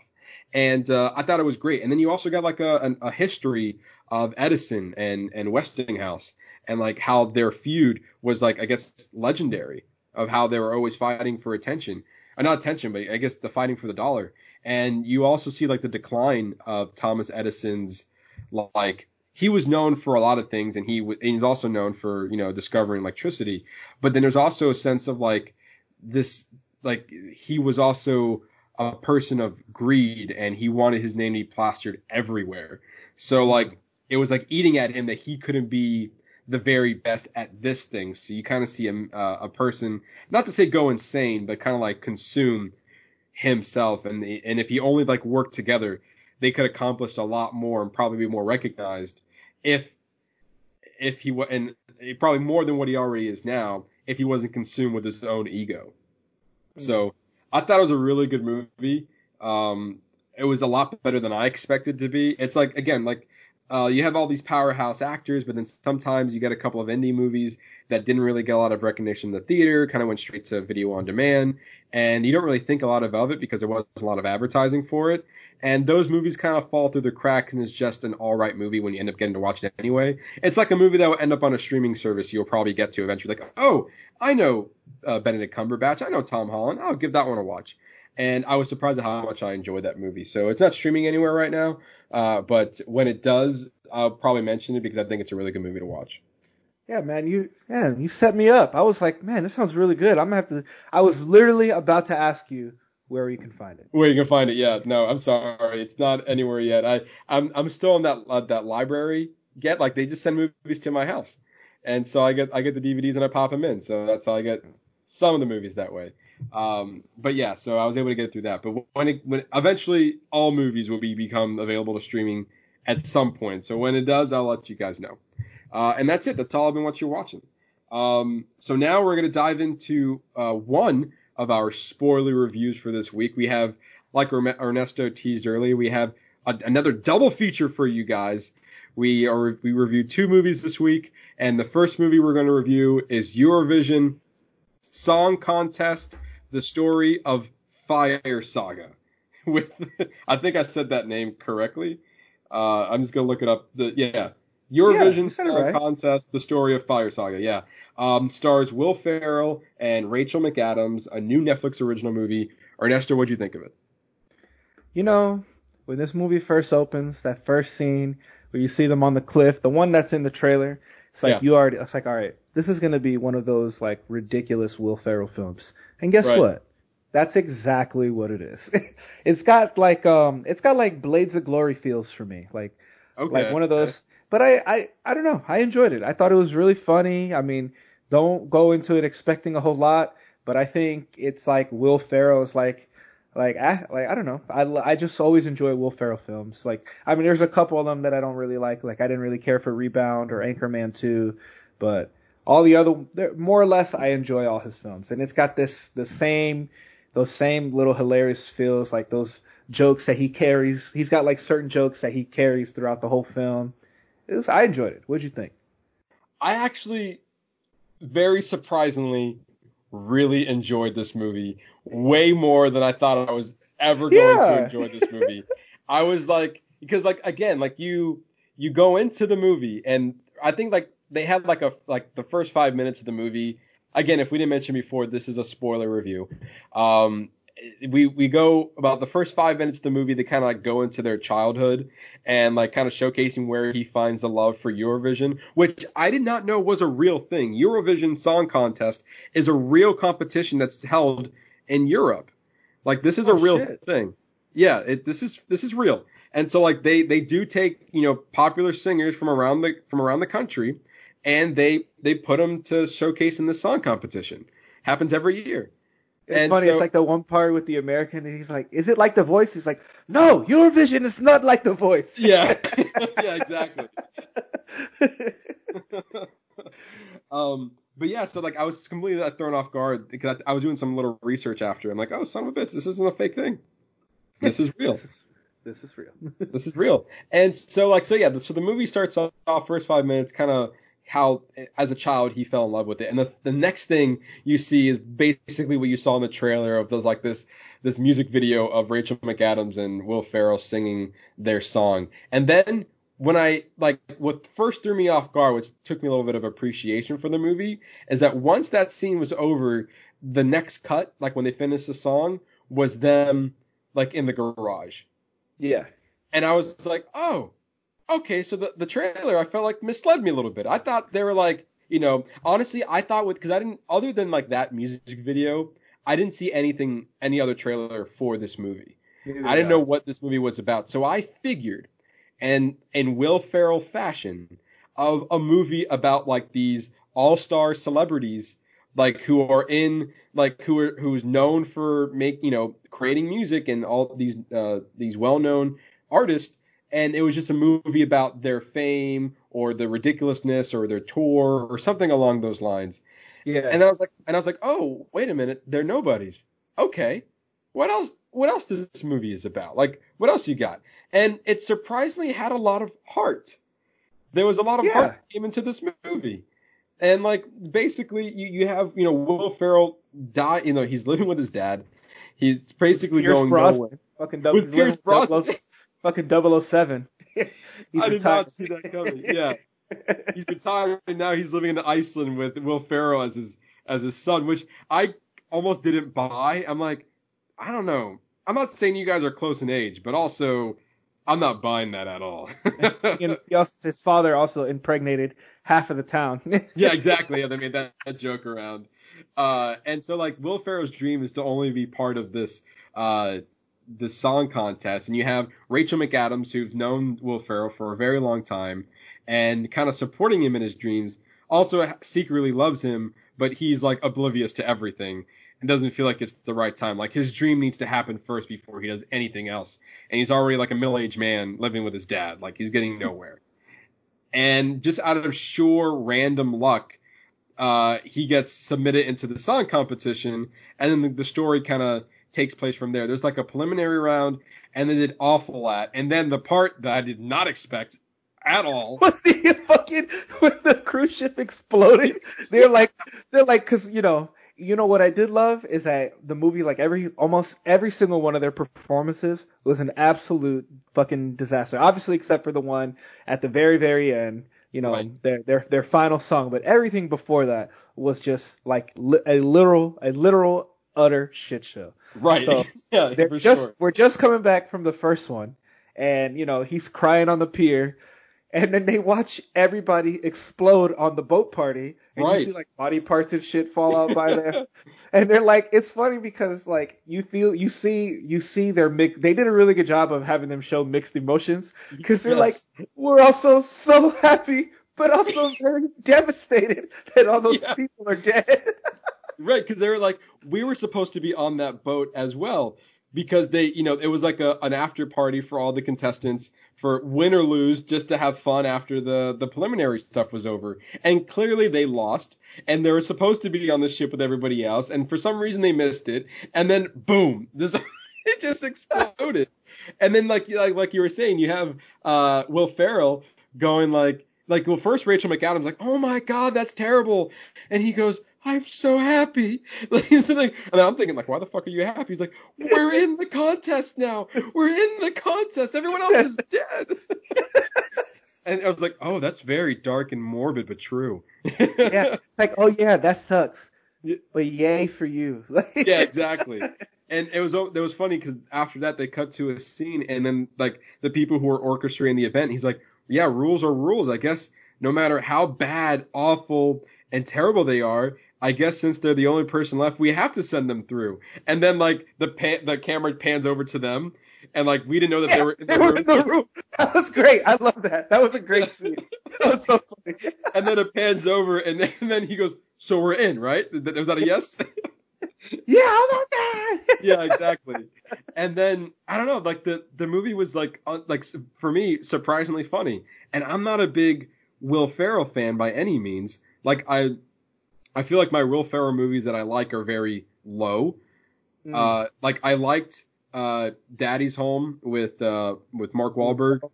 Other guys, you ever see the other guys with Mark Wahlberg? Yeah, that's a great one. Uh, and like those are the first two that pops in my head. Like there's other Step Brothers were like for me that was all right. I didn't find that that fun. What? Oh no. my god, Step Brothers is hilarious, but okay. I, I, I might need to give I respect your opinion. I respect your opinion, man. I respect your opinion, but you're wrong. I wasn't gonna say it, but oh, you already knew what I was thinking. yeah, exactly. uh, but yeah, I was like surprisingly like uh, into it, and then uh, when so then they get to well, first of all, I was not expecting Demi Lovato to be in this movie, and then also dead. I didn't I didn't know who it was at first until the until the end credits. Like I wrote it in my notes. I was like, she looks like a famous singer. I was like, famous singer cameo question mark. And at the end, I was like, and question answers. Demi Lovato. Demi Lovato. Yeah, I saw her. I'm like, oh, you're in this movie? Okay. I'm like, oh, you're dead now. Okay, never mind. and um and so yeah, so I thought it was really cool. I also like the scene. Well, first of all, I loved Dan Stevens. Uh, he played guy from Legion. Yeah, the guy from Legion, right? Exactly. He was hilarious. I thought he was great. The role that was was also perfect for him. He's also the Beast in Beauty and the Beast. That's so right. he has he has some singing chops on him already. I'm not sure if he actually sung in this uh, in this movie. Uh, I do know that Rachel McAdams did not sing at all in this movie. That was not her voice. Yeah, exactly. But, but it was Will Ferrell he actually sung in the movie. That was his voice. But you know what? That totally sounds like him because you, you think of like him in his other previous movies. He's always like singing some kind of tune or singing right. something. But I thought it, I thought it was very like very like it was very him like to see him in a movie about singing like that. Right. And I also thought like their accents because they were trying to be Norwegian or Iceland. Icelandic. Yeah. And I also I didn't I thought it was gonna be like distracting because I know they don't sound like that. Uh, but it, actually didn't bother me. I, think they honestly, I think they did a really good job of like really not making this like a slapstick comedy with like vulgar humor in it. That I that, that's what I was exactly what I was expecting. Um, and instead you got like this heart, and also that that that moment when they were at uh the Dan Stevens house party, and they had like this really cool sing along. Yeah, it, that reminded me of like uh when they would do that in Pitch Perfect. It's like a like a sing off, like they would just like riff off of each other. I thought that was great. Yeah, and like the music was like catchy too. I'm like, okay, this yeah. is not bad. Like I'm I'm feeling this, and like that was a really cool scene. And I think also they were able to get singers from different countries to be in that that that scene. Oh, it's like I like I didn't recognize any of the faces, but like I felt like they lingered on their shots for a while and therefore I, it's kind of like when you see Demi Lovato in the movie, like, oh, I know her, you're a famous singer. I felt like they did the same, but for people from other countries when they were doing that scene. And just that, that's I didn't look into it, but I, that's the vibe that I got, and so I thought that was really cool.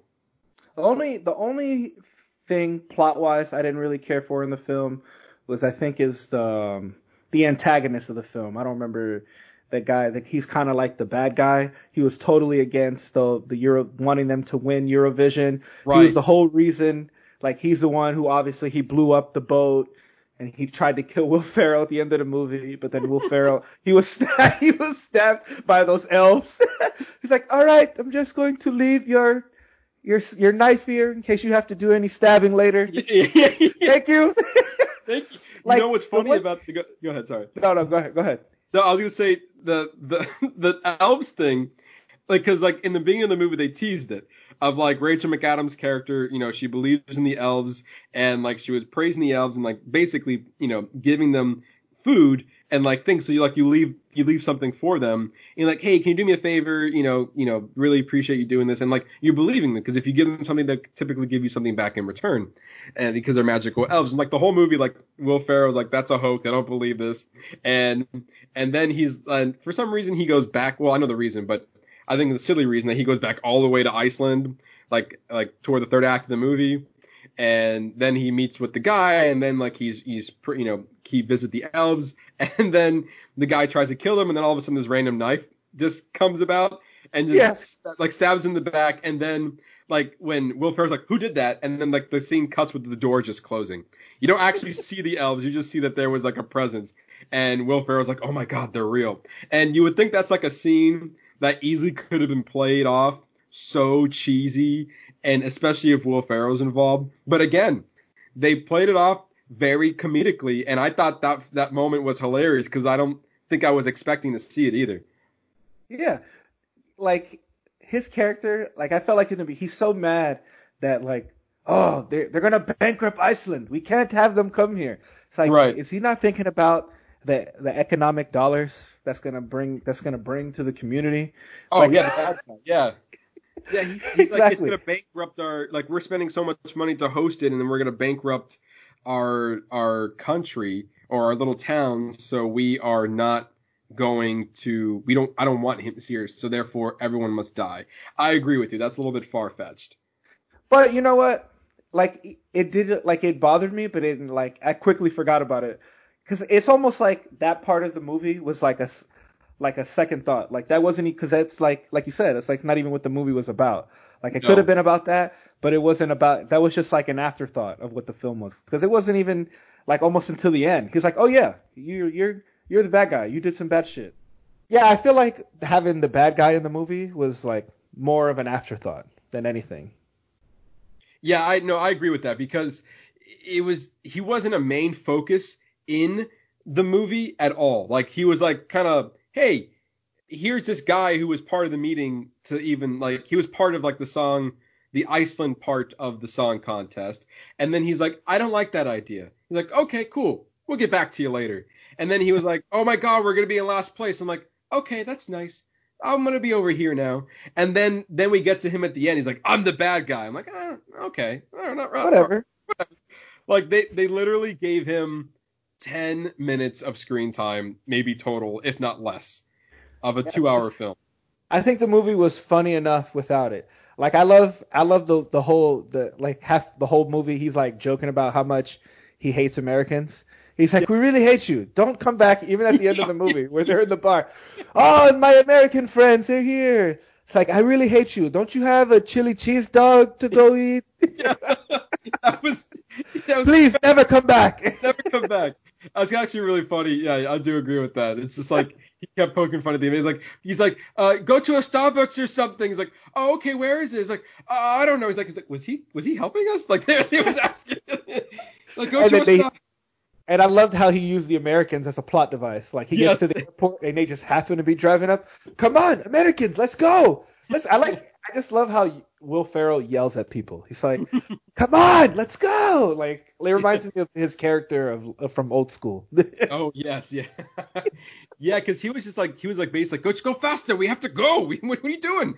You're Americans, drive fast. there are literally no speed limits in Europe. yeah, yeah, yeah, that's right. Yeah. What's the speed limit? None. There's none in Europe. Move. Pedal to the metal, American. One uh, thing I thought was kind of weird was like at the end how like you know they're together and they have their baby and they're playing his dad's wedding who's getting Yeah. who's actually getting married to Rachel McAd- McAdams' mom, and they like talk about how weird it is. No, you know what was funny because at, throughout the whole movie, they're like, "What are you guys, sisters?" And no, sorry, brother and sister. And then Will Ferrell goes, "Probably." And then Rachel, Rachel McAdams goes, "No, we are not. We are not brother and sister. Probably." and then and then at the end of it, they technically are now. yeah, most likely not. yeah. Uh, but the joke was because his, Will Ferrell's dad was sleeping with everybody that it just assumed that maybe, maybe you might be my sister. I don't know. Probably. he's Or- no. fathered half the, he's fathered half the children in the town. exactly, yeah. and then at the very end, there's kind of some irony there because technically, since Pierce Brosnan married Rachel McAdams' mother, then now they are technically brother and sister by marriage. Even though they have a baby together. Yes, even though they're either, I guess they are married. I don't know if they are. They've never solidified that. Yeah, they never told us. They have a baby, you know, and a family, and they're still in the same band, which I thought it was funny when they introduced the band because you had like some old dude, like a 12 year old playing the drums, and it was like a whole bunch of different age groups just being in this band, and you have the one guy who's like, I want Ja Ja Ding Dong. Like we're not gonna play. Jaja. Ding Dong. yeah, like we just played this and like play it again. Only Ja Ding Dong. We're not playing this again. We we already played it once. Play. He's like, all right, all right, fine, we'll play it again. He's like, yay. And then it's like, He's like, he's gonna play Ya Ding Dong. Yeah. yeah, the crowd goes wild. Yeah. And it was such a stupid song, but also like it's one of those songs that gets stuck in your head and like, Yeah. yeah, Ya Ding Dong. yeah, it's like all right, yeah, it's kind of catchy. Um, but then then you get to like the very end of the movie where, like I said, it shows the heart of like basically you throughout the whole movie they're like we said they were just in one shit show after the next. Every performance that they've done was basically a disaster. Um, they have no flair. They have no idea what they're doing. And then uh, at the very end, they finally give a genuine good performance, and you felt that, that it was earned. And that's Yeah. the part that I, I felt like, you know, when a movie gives you all of this and then you still have an ending that feels earned, because a lot of movies, and especially the one we reviewed last week, Artemis Fowl, nothing felt earned in that movie. Yeah, uh, not not Dumpster fire. no, and and then you have this one where I feel like yeah, there was a lot of comedic scenes, but there was still a flowing story there, something that you can still have a through line for. And even when the part where like they had like their their their their last bad performance on stage, and Will Ferrell's like I'm done. And like I'm just gonna go back and quit, and then Rachel McAdams, you're not a quitter. What are you doing? He's like, I'm out of here. I'm going back home. And Rachel McAdams still stuck it out. And guess what? They end up moving to the finals, and they weren't really expecting it. And and then like he went to Iceland, and I didn't I didn't like that part that he went all the way back to Iceland, and then have to go all the way back to wherever the contest was. I felt like that was like a waste of time. Um, I almost feel like it was like a comedic way of saying of like showing the hero's journey of going back where you came from, and you have to like travel. Like, why not make it like an actual travel back to where you need to be? I mean, because where else was he gonna go? Either that, or they're gonna show him like drunkenly walk around Europe, or That's like fair. wallow in his sorrows there. He like, but he had he almost had to go home because he when he went home and he was on the boat with his dad, that's when his him and his dad had that moment on the boat about his dad telling him about how he was proud for him.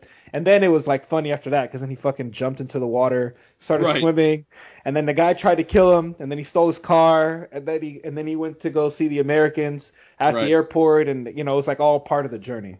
Uh, that, that, that's a good way of looking at it. I wasn't really thinking of it that way. I'm like, well, he, I, you're right, because I think what happened in the movie was better than him maybe drunkenly walking around uh, Europe, and then he somewhat finds out, like, oh my God, we're in the finals. I have to go back and and do it. And but also there was a good moment where he realized that he wasn't the star of the show.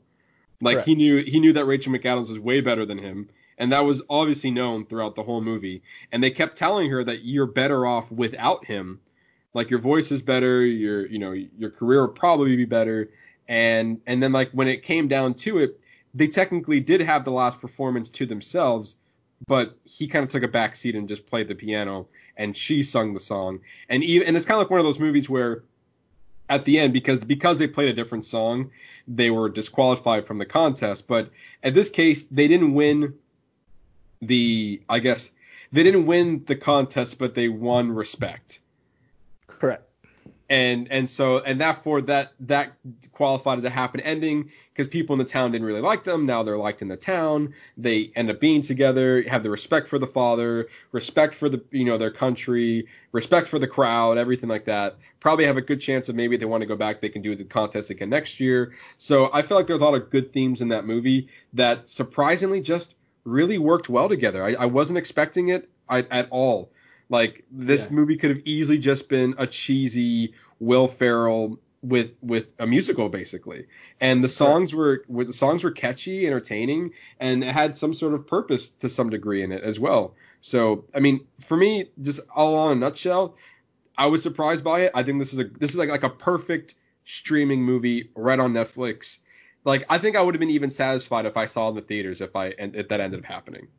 Yeah, I agree. I actually, man, I told you, like I, like I didn't, like I was like, because recently, you know, I haven't really cared for his films. Like Anchorman Two is probably, for me, it's probably one of his worst right. that's come out. But this one was pretty. I thought this one was pretty solid. It was fun. It way better, like kind of very similar to what you think. Like it's, you know, I I didn't expect I didn't expect anything, and I was actually surprised at the outcome. Right, exactly, and that's that's basically you know what that movie is. I'm trying to go back to see his last movie, and he hasn't really come out with anything. He's been in small cameos, um, but he did do Downhill with uh, Louis uh, Louis uh, Julia Louis uh, Dreyfus. Uh, oh, that's right. I wanted to yeah. see that. I wanted to see yeah. that one. Um, I know he was in that. That came out earlier this year. Uh, but then before that, he was in uh, Daddy's Home too, and The House with uh, Amy Poehler and uh, Zoolander 2 and then the original Daddy's Home. So yeah, it, so I feel like it's been a while that Will Ferrell, you know, especially since Daddy Homes, Daddy Daddy's Home 2 was like his last movie that he headlined. So it's been a good three years before we see him in something else. So I think this was a nice return for Will Ferrell and like a very different comedic uh, role for Rachel McAdams, and she has great comedic timing as well. I mean, just remember her in Game Night with Jason Bateman. She was good in that one as well. Oh, I didn't know, didn't realize, or maybe I did and just don't remember seeing it, that he, Will Ferrell, is an EP on Dead to Me. Yes, yeah, with uh, Adam McKay. Yeah, I knew that. I mean, okay, he's also producing Succession, so I, so oh. I will give him that. But you know, but I think like I think as far as starring him being one of the main leads in the role, like right. like I wasn't expecting him to come back as strong as strong as it did. Like right, I mean, I know that's a stretch to say, but you know, you know what I mean. Like it was just, it was a very enjoyable film that I didn't think I was gonna enjoy. Exactly, I, we're on the same page here. That's for sure. I I was pleasantly surprised with what I saw and a good entry because I get again like this could have easily been one of those misses from Netflix that you know from a from a well-known comedian, and it ended up being very very nice. It was it was a it was a solid film that I can easily see myself revisiting in the future. Oh yeah, yeah, yeah. definitely definitely can rewatch it. Mm-hmm. Uh, so yeah, anything else left to say about Eurovision? Nope. Yep. All right. So then we're gonna move on to our last spoiler review for for today, and we reviewed uh, 7500, a a movie, a, a, a Amazon Prime Video original uh, starring uh, Joseph Lovett. Uh, Joseph Joseph Gordon, Levitt. Gordon Levitt, yes. And uh, Ernesto, what do you think of the movie? I really, really enjoyed this film, and I re- I think one of the things I enjoyed um, the movie's about a hijacking that takes place um, on a trip from Berlin to Paris, I believe. I think um, so, yeah. I think so. I think so. And the the entirety of the film takes place in the cockpit. Yeah. And it's just, I guess it's just seeing it from the whole movie is from Joseph Gordon-Levitt. The the co-pilot is from his point of view. Yeah. And I just thought it was really well done. There were some really really intense scenes. Um, yeah, I mean, I I didn't I want another one. Like it was just a really enjoyable thriller. Really really enjoyed this one. Yeah, I you know I kind of enjoy these movies where because it, it showcases a lot like these type of movies where you have one point of view and the and the movie and the camera doesn't leave that setting. That setting for this movie happens to be the cockpit. And so two things are kind of happening when you see a movie like this. One, because you got you have it's all solely on the actor. The actor is basically acting alone and for the most part and it like it all relies on him to sell what's happening. And then two, what how can you make a cockpit interesting. Like how many different things can happen in a cockpit before eh, for 90 minutes no less. And I thought both of which they did a really good job of making this film, uh, I guess, thrilling and intriguing, and uh, you know you're anticipating what the next move is going to be because you're kind of a little bit on the edge of your seat because you don't really know what's going to be happening throughout the movie. And I actually really enjoyed how the movie started because yes, the movie takes place in the cockpit, but it also uh, be- before we get there, they showed security footage of Yep. the airport, and when we later find out are they're following, I guess, the terrorist and how they got through security. And then we kind of see what ended up leading up happening, which was they they got through security, they were fine. They went to a duty free uh, shop and got a, uh, got some alcohol in a bottle. They went to the bathroom. They they cut the bottle, you know, and made a weapon out of it. They probably used duct tape and used the glass as a weapon that eventually would be a weapon. And then and then eventually you see them coming onto the plane, you know, acting all casual. And then they did. I think the uh, a good story tactic was they because essentially, you know, in the movie you are solely just caring about uh, uh, Joseph Gordon-Levitt's character, but then now you, but then like they they showcase that the person that is one of the flight attendants is actually his girlfriend or wife. Was the, was that his wife, right? Uh, I think he said it was his girlfriend. They weren't His married. girlfriend? They weren't married yet. Yeah. But Or they have a maybe they were child together. Yeah, they do have a child together. Yeah, yeah. Right. Yeah, it's unclear whether whether they were married or not, but now that kind of gives you that you care for at least someone on the outside of the cockpit, where we are going to be spending the rest of the movie Mhm. inside. So I thought that was a good thing to introduce in the very beginning. And then also I think it was really cool to see them kind of going through the mechanics of like like All they, the pilot shit. all the pilot shit. Yeah, like you're literally seeing in real time these events. Like it's just I felt like that all of this would happen within a 90 minute period for sure. And so you you you know you see the takeoff, you see them doing all the preparations, you see the pilot being frustrated with late passengers. Uh, and like you see, they're, they're yelling all the technical terms, and then they're in the air, and then all of a sudden they they see a, well no, they try to get into the cockpit first, uh, like you like uh, I thought that also did really a really good job of like providing that screen, so you know what's happening on the on the outside of the cockpit, Mhm. and that's what like uh, Joseph Gordon-Levitt's character kept focusing on that screen to see what was going on, and then once we get there, you know that's that's when it really gets intense because you have like these terrorists who are trying to get inside, and one did get inside, but he was able to fight one off and like hit them unconscious. And then at that point, you're like, well, fuck. So you have an unconscious person, you you lock the cockpit, and your pilot is now in danger. Like, well, not danger, but like he got cut pretty bad, and he's actively dying, and you got bruised up yourself, and so like he's finding tape, bandaging himself up. Uh, you have, you know, eventually the the the pilot died, and you, it's just like it's just very intriguing to see all of this happening in real time, and so it really just it's just a, a testament of how good of an actor he is to kind of pull this off and sell you on this environment when all around you is it's a very small space. So it's really up to him to sell everything that's happening. Yeah, I mean, what's really interesting about that, um, the way they use that monitor shot where they show like the cockpit, like the the, the door to the cockpit. You know, like that one scene where she's setting up, like bringing taking his order, and they're kind of talking through the door, and you see the curtain moving back, like that whole that Yeah. whole tense buildup. Like you notice she closes the curtain, and you notice that there was a foot there, and then she closes the curtain again, and then she gets in the way, and when she moves out of the way, like the foot is like fully there, and then you can tell like oh shit, they're they're waiting for the right moment, like some shit's about to go down. Like the way they built the tension was really really well. I think it was really well done. Another thing that really stuck out to me is um the first when you see the first passenger. There's obviously the, the, when the first passenger comes up and gets killed, like you know they're telling him you know you know you can't open the cockpit door. Like right before that person gets killed, he shuts the monitor off. Yes. So he actually doesn't watch it. But then when it's his wife later in the film, he actually watches her. He watches her die. So it's just interesting to see the just like where he was, where his character was mentally, like deciding to not watch, but because it was the woman that he loved, he's like, I can't. Like if I have to do this, then I ha- I I need to be man enough to watch her die.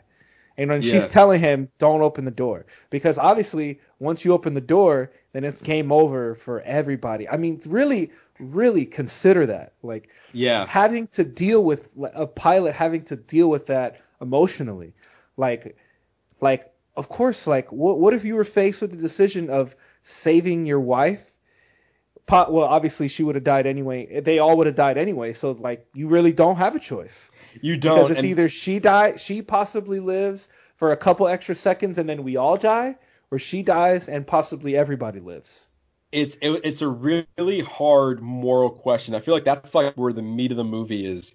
Like you really get the the the stress. You really understand where he is at this moment because before that he was just you know somebody tried to come in. He banded himself up. He's talking with people over at the tower saying, "Hey, we've been hijacked. Right now, I have full control of the plane. What's the next steps?" And so like you see this happening, and then I felt like this is where he made a wrong mistake because he was hearing like all the just it was constant banging and like it's just constant banging on the door to try to open it like trying like the terrorists are trying to open the cockpit and then he made uh, like an announcement over the the oh, oh, to the plane like hello this is your co-captain just to let you know we are be we are currently being hijacked I have full control of the plane and people are on their way and then as soon as he said that that's when they started getting hostages and started killing them and that's where I'm like, maybe you shouldn't have said that over the intercom because that's what kind of fueled them to even get more, I guess, more angry.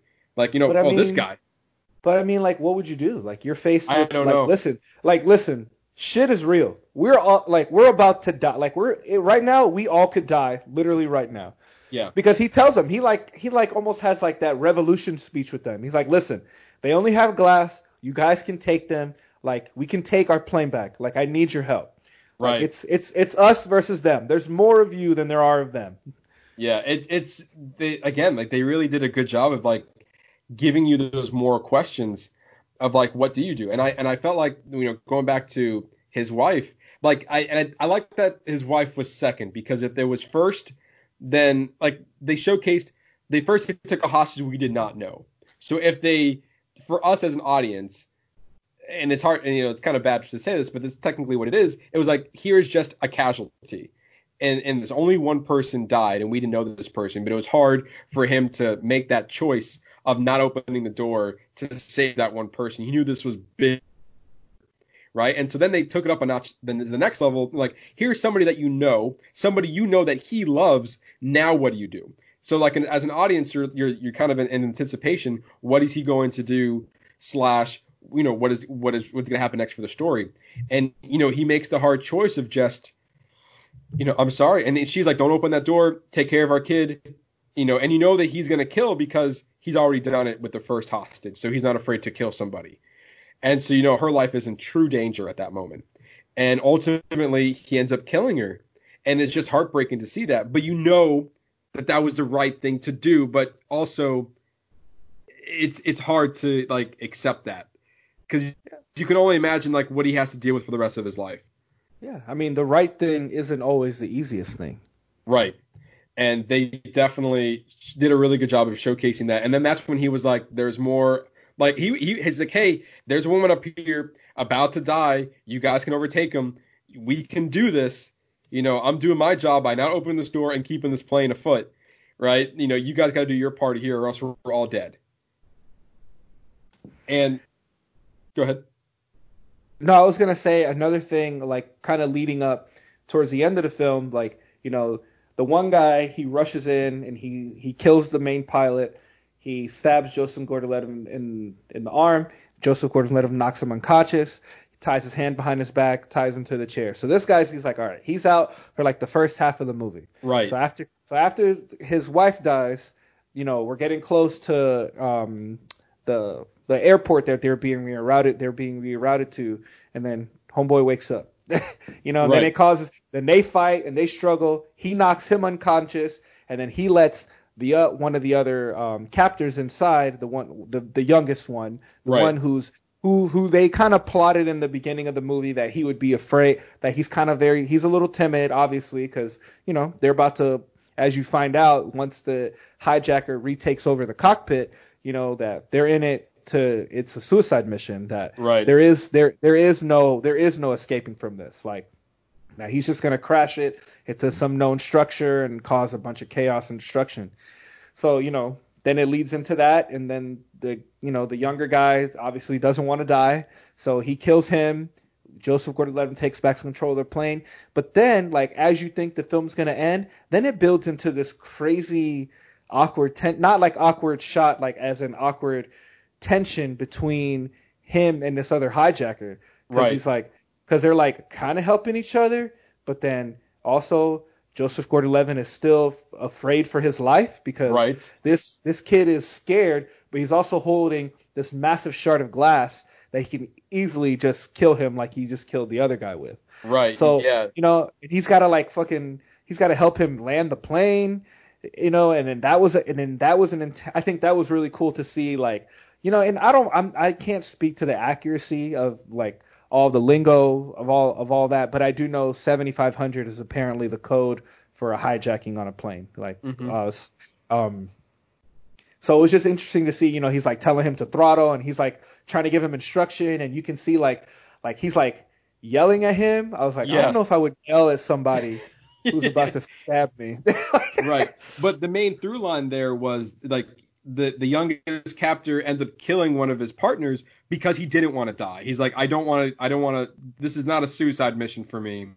I changed my mind, so I'm gonna kill my partner so we can safely land it, so I'm not dead. But Yeah. here, but here's the thing though. But he is still the problem. Him being there is definitely a problem. So like he didn't want to die, and they safely land the plane, and now he's freaking out.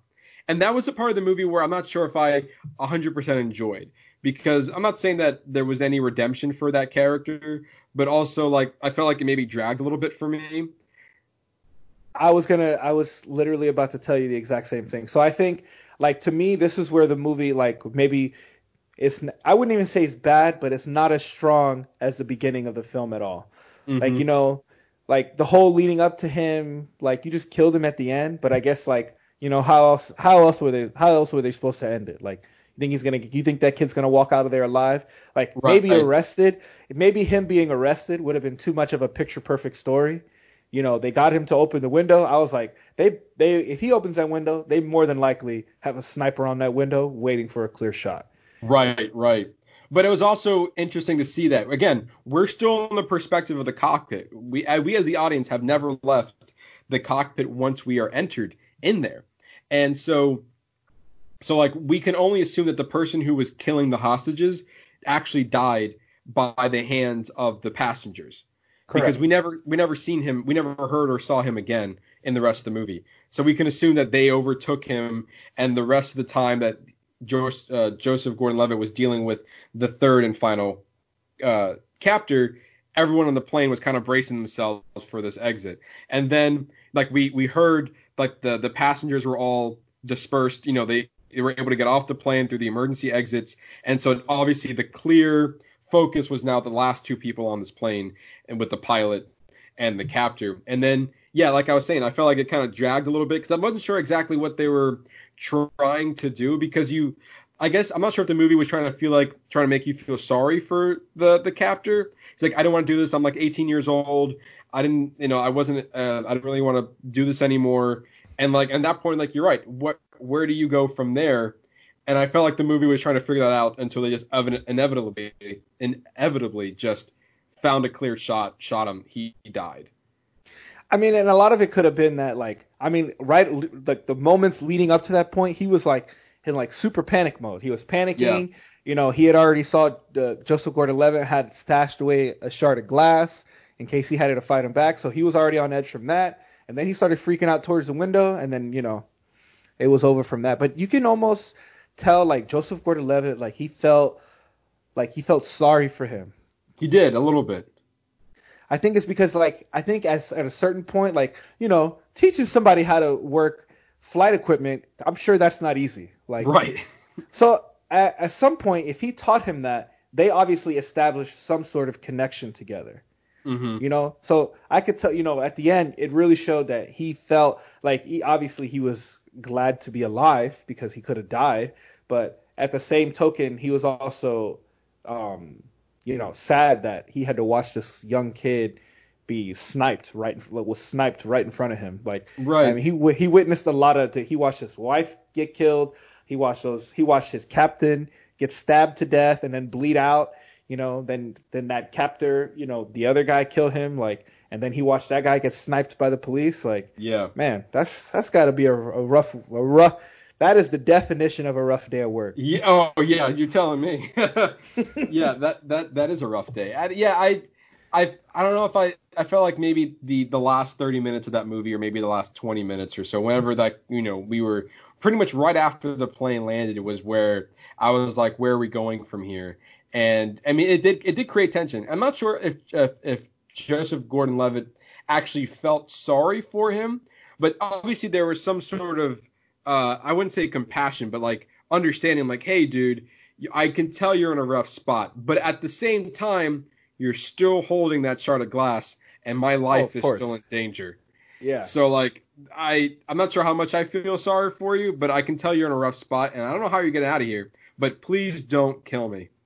And I don't know if there was a situation that that the captor would have walked out of there alive. Even if he was able to walk out of the plane, all he kept saying was, "I need you to go back in the air. I need you to refill this plane and get back in the air." And like obviously he did not have a plan.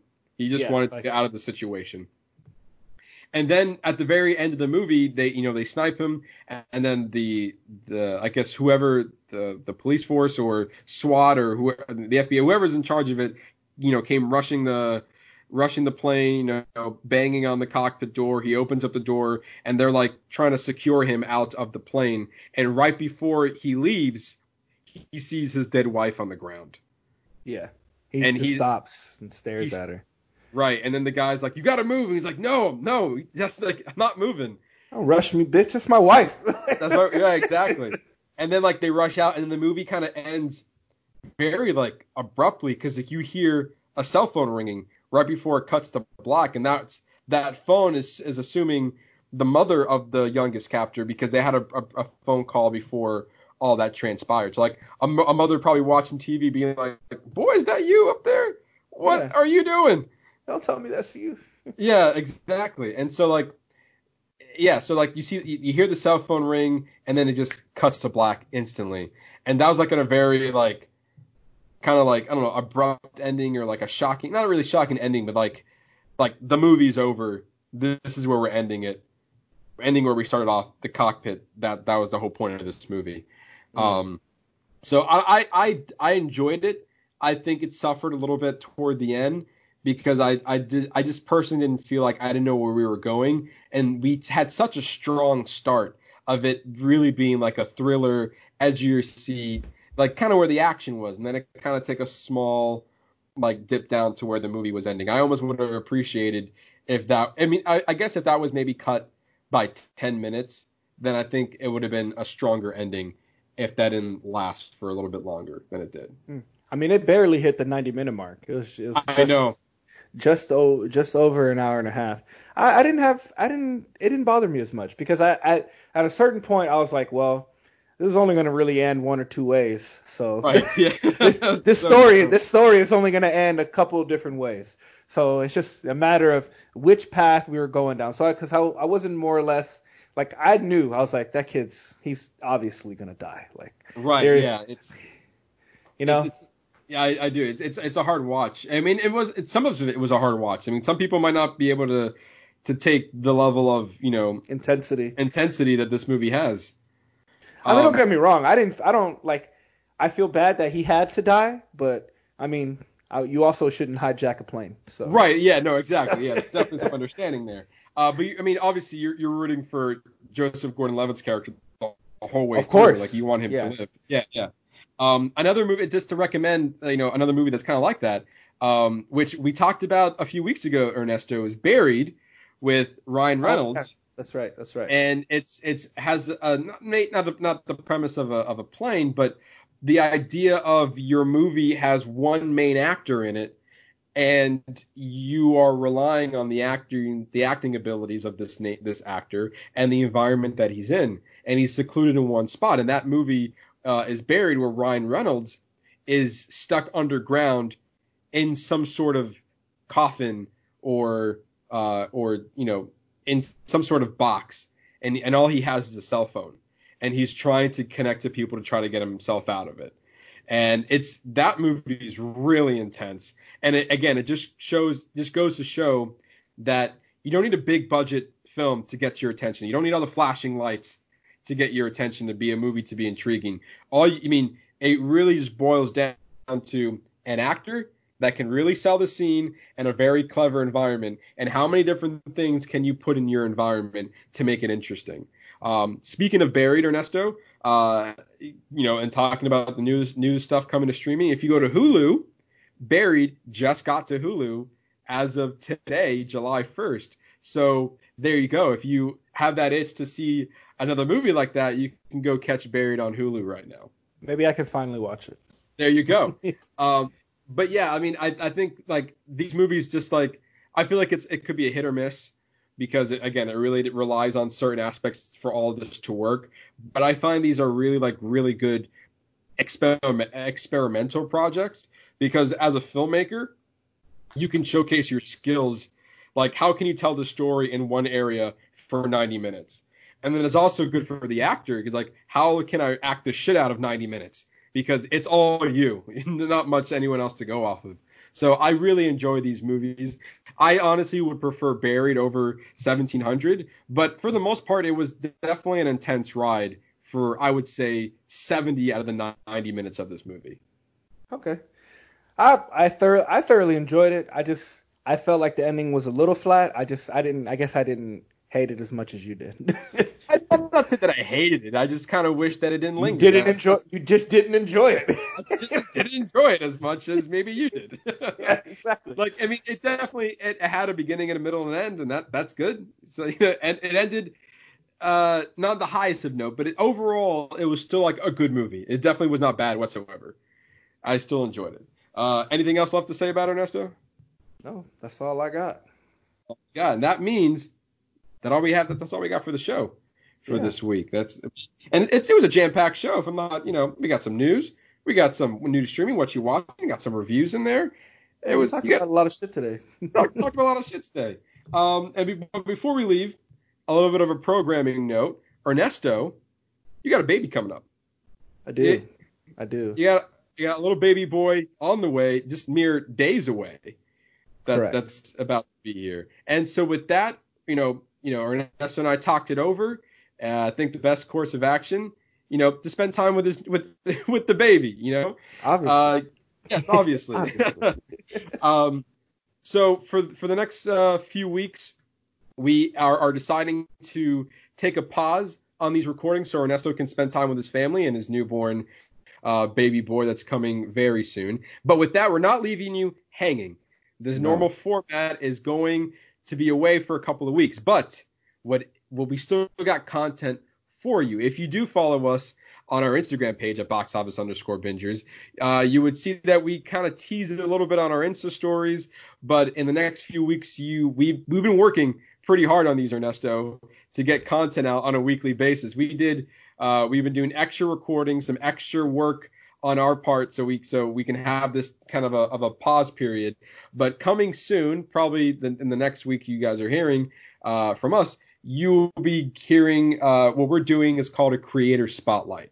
Got two of them coming up for you. Two of them coming up, and we we picked a in this case we picked a director but it, but in the future if we do these more we can pick any creator but right now we focus on a director and we kind of just talk about his line of work we we kind of hone in on three of this person's films and we talk about it in length and then kind of give you what how he got to be a director as well as what is this director doing in the future and so it's it's a nice uh, uh, you know, I'm I'm pretty proud of what we were able to do, and it was also really fun to yeah, do. Yeah, it was these. a lot of fun was a lot of fun to, to get these. So you guys can expect that. The first one we're putting out, we're following the work of Ryan Coogler.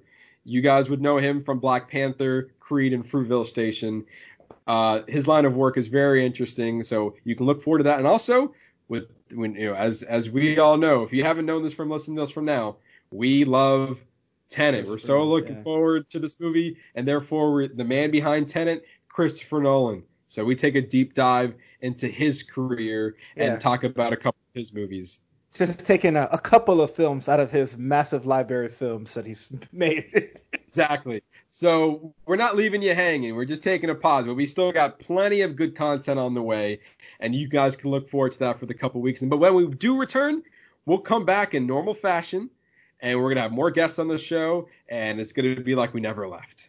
Exactly. And so Ernesto, enjoy your newborn when he finally arrives. Enjoy the time you spent with your family, and I'm sure it's going to be a great moment for all of you when it finally happens. Yes, thank you, thank you. And for you guys, just make sure you follow us on Instagram at box office underscore bingers. Yes, That's box that, office underscore bingers. that is correct. That's where you're going to get all the latest information like when you're done listening to this podcast, you want more. Like, man, I really love this box office bingers they got going on. Go to our Instagram page. We have a, a plethora of more content on there. You get, yeah, yeah. It's hard to use big words sometimes.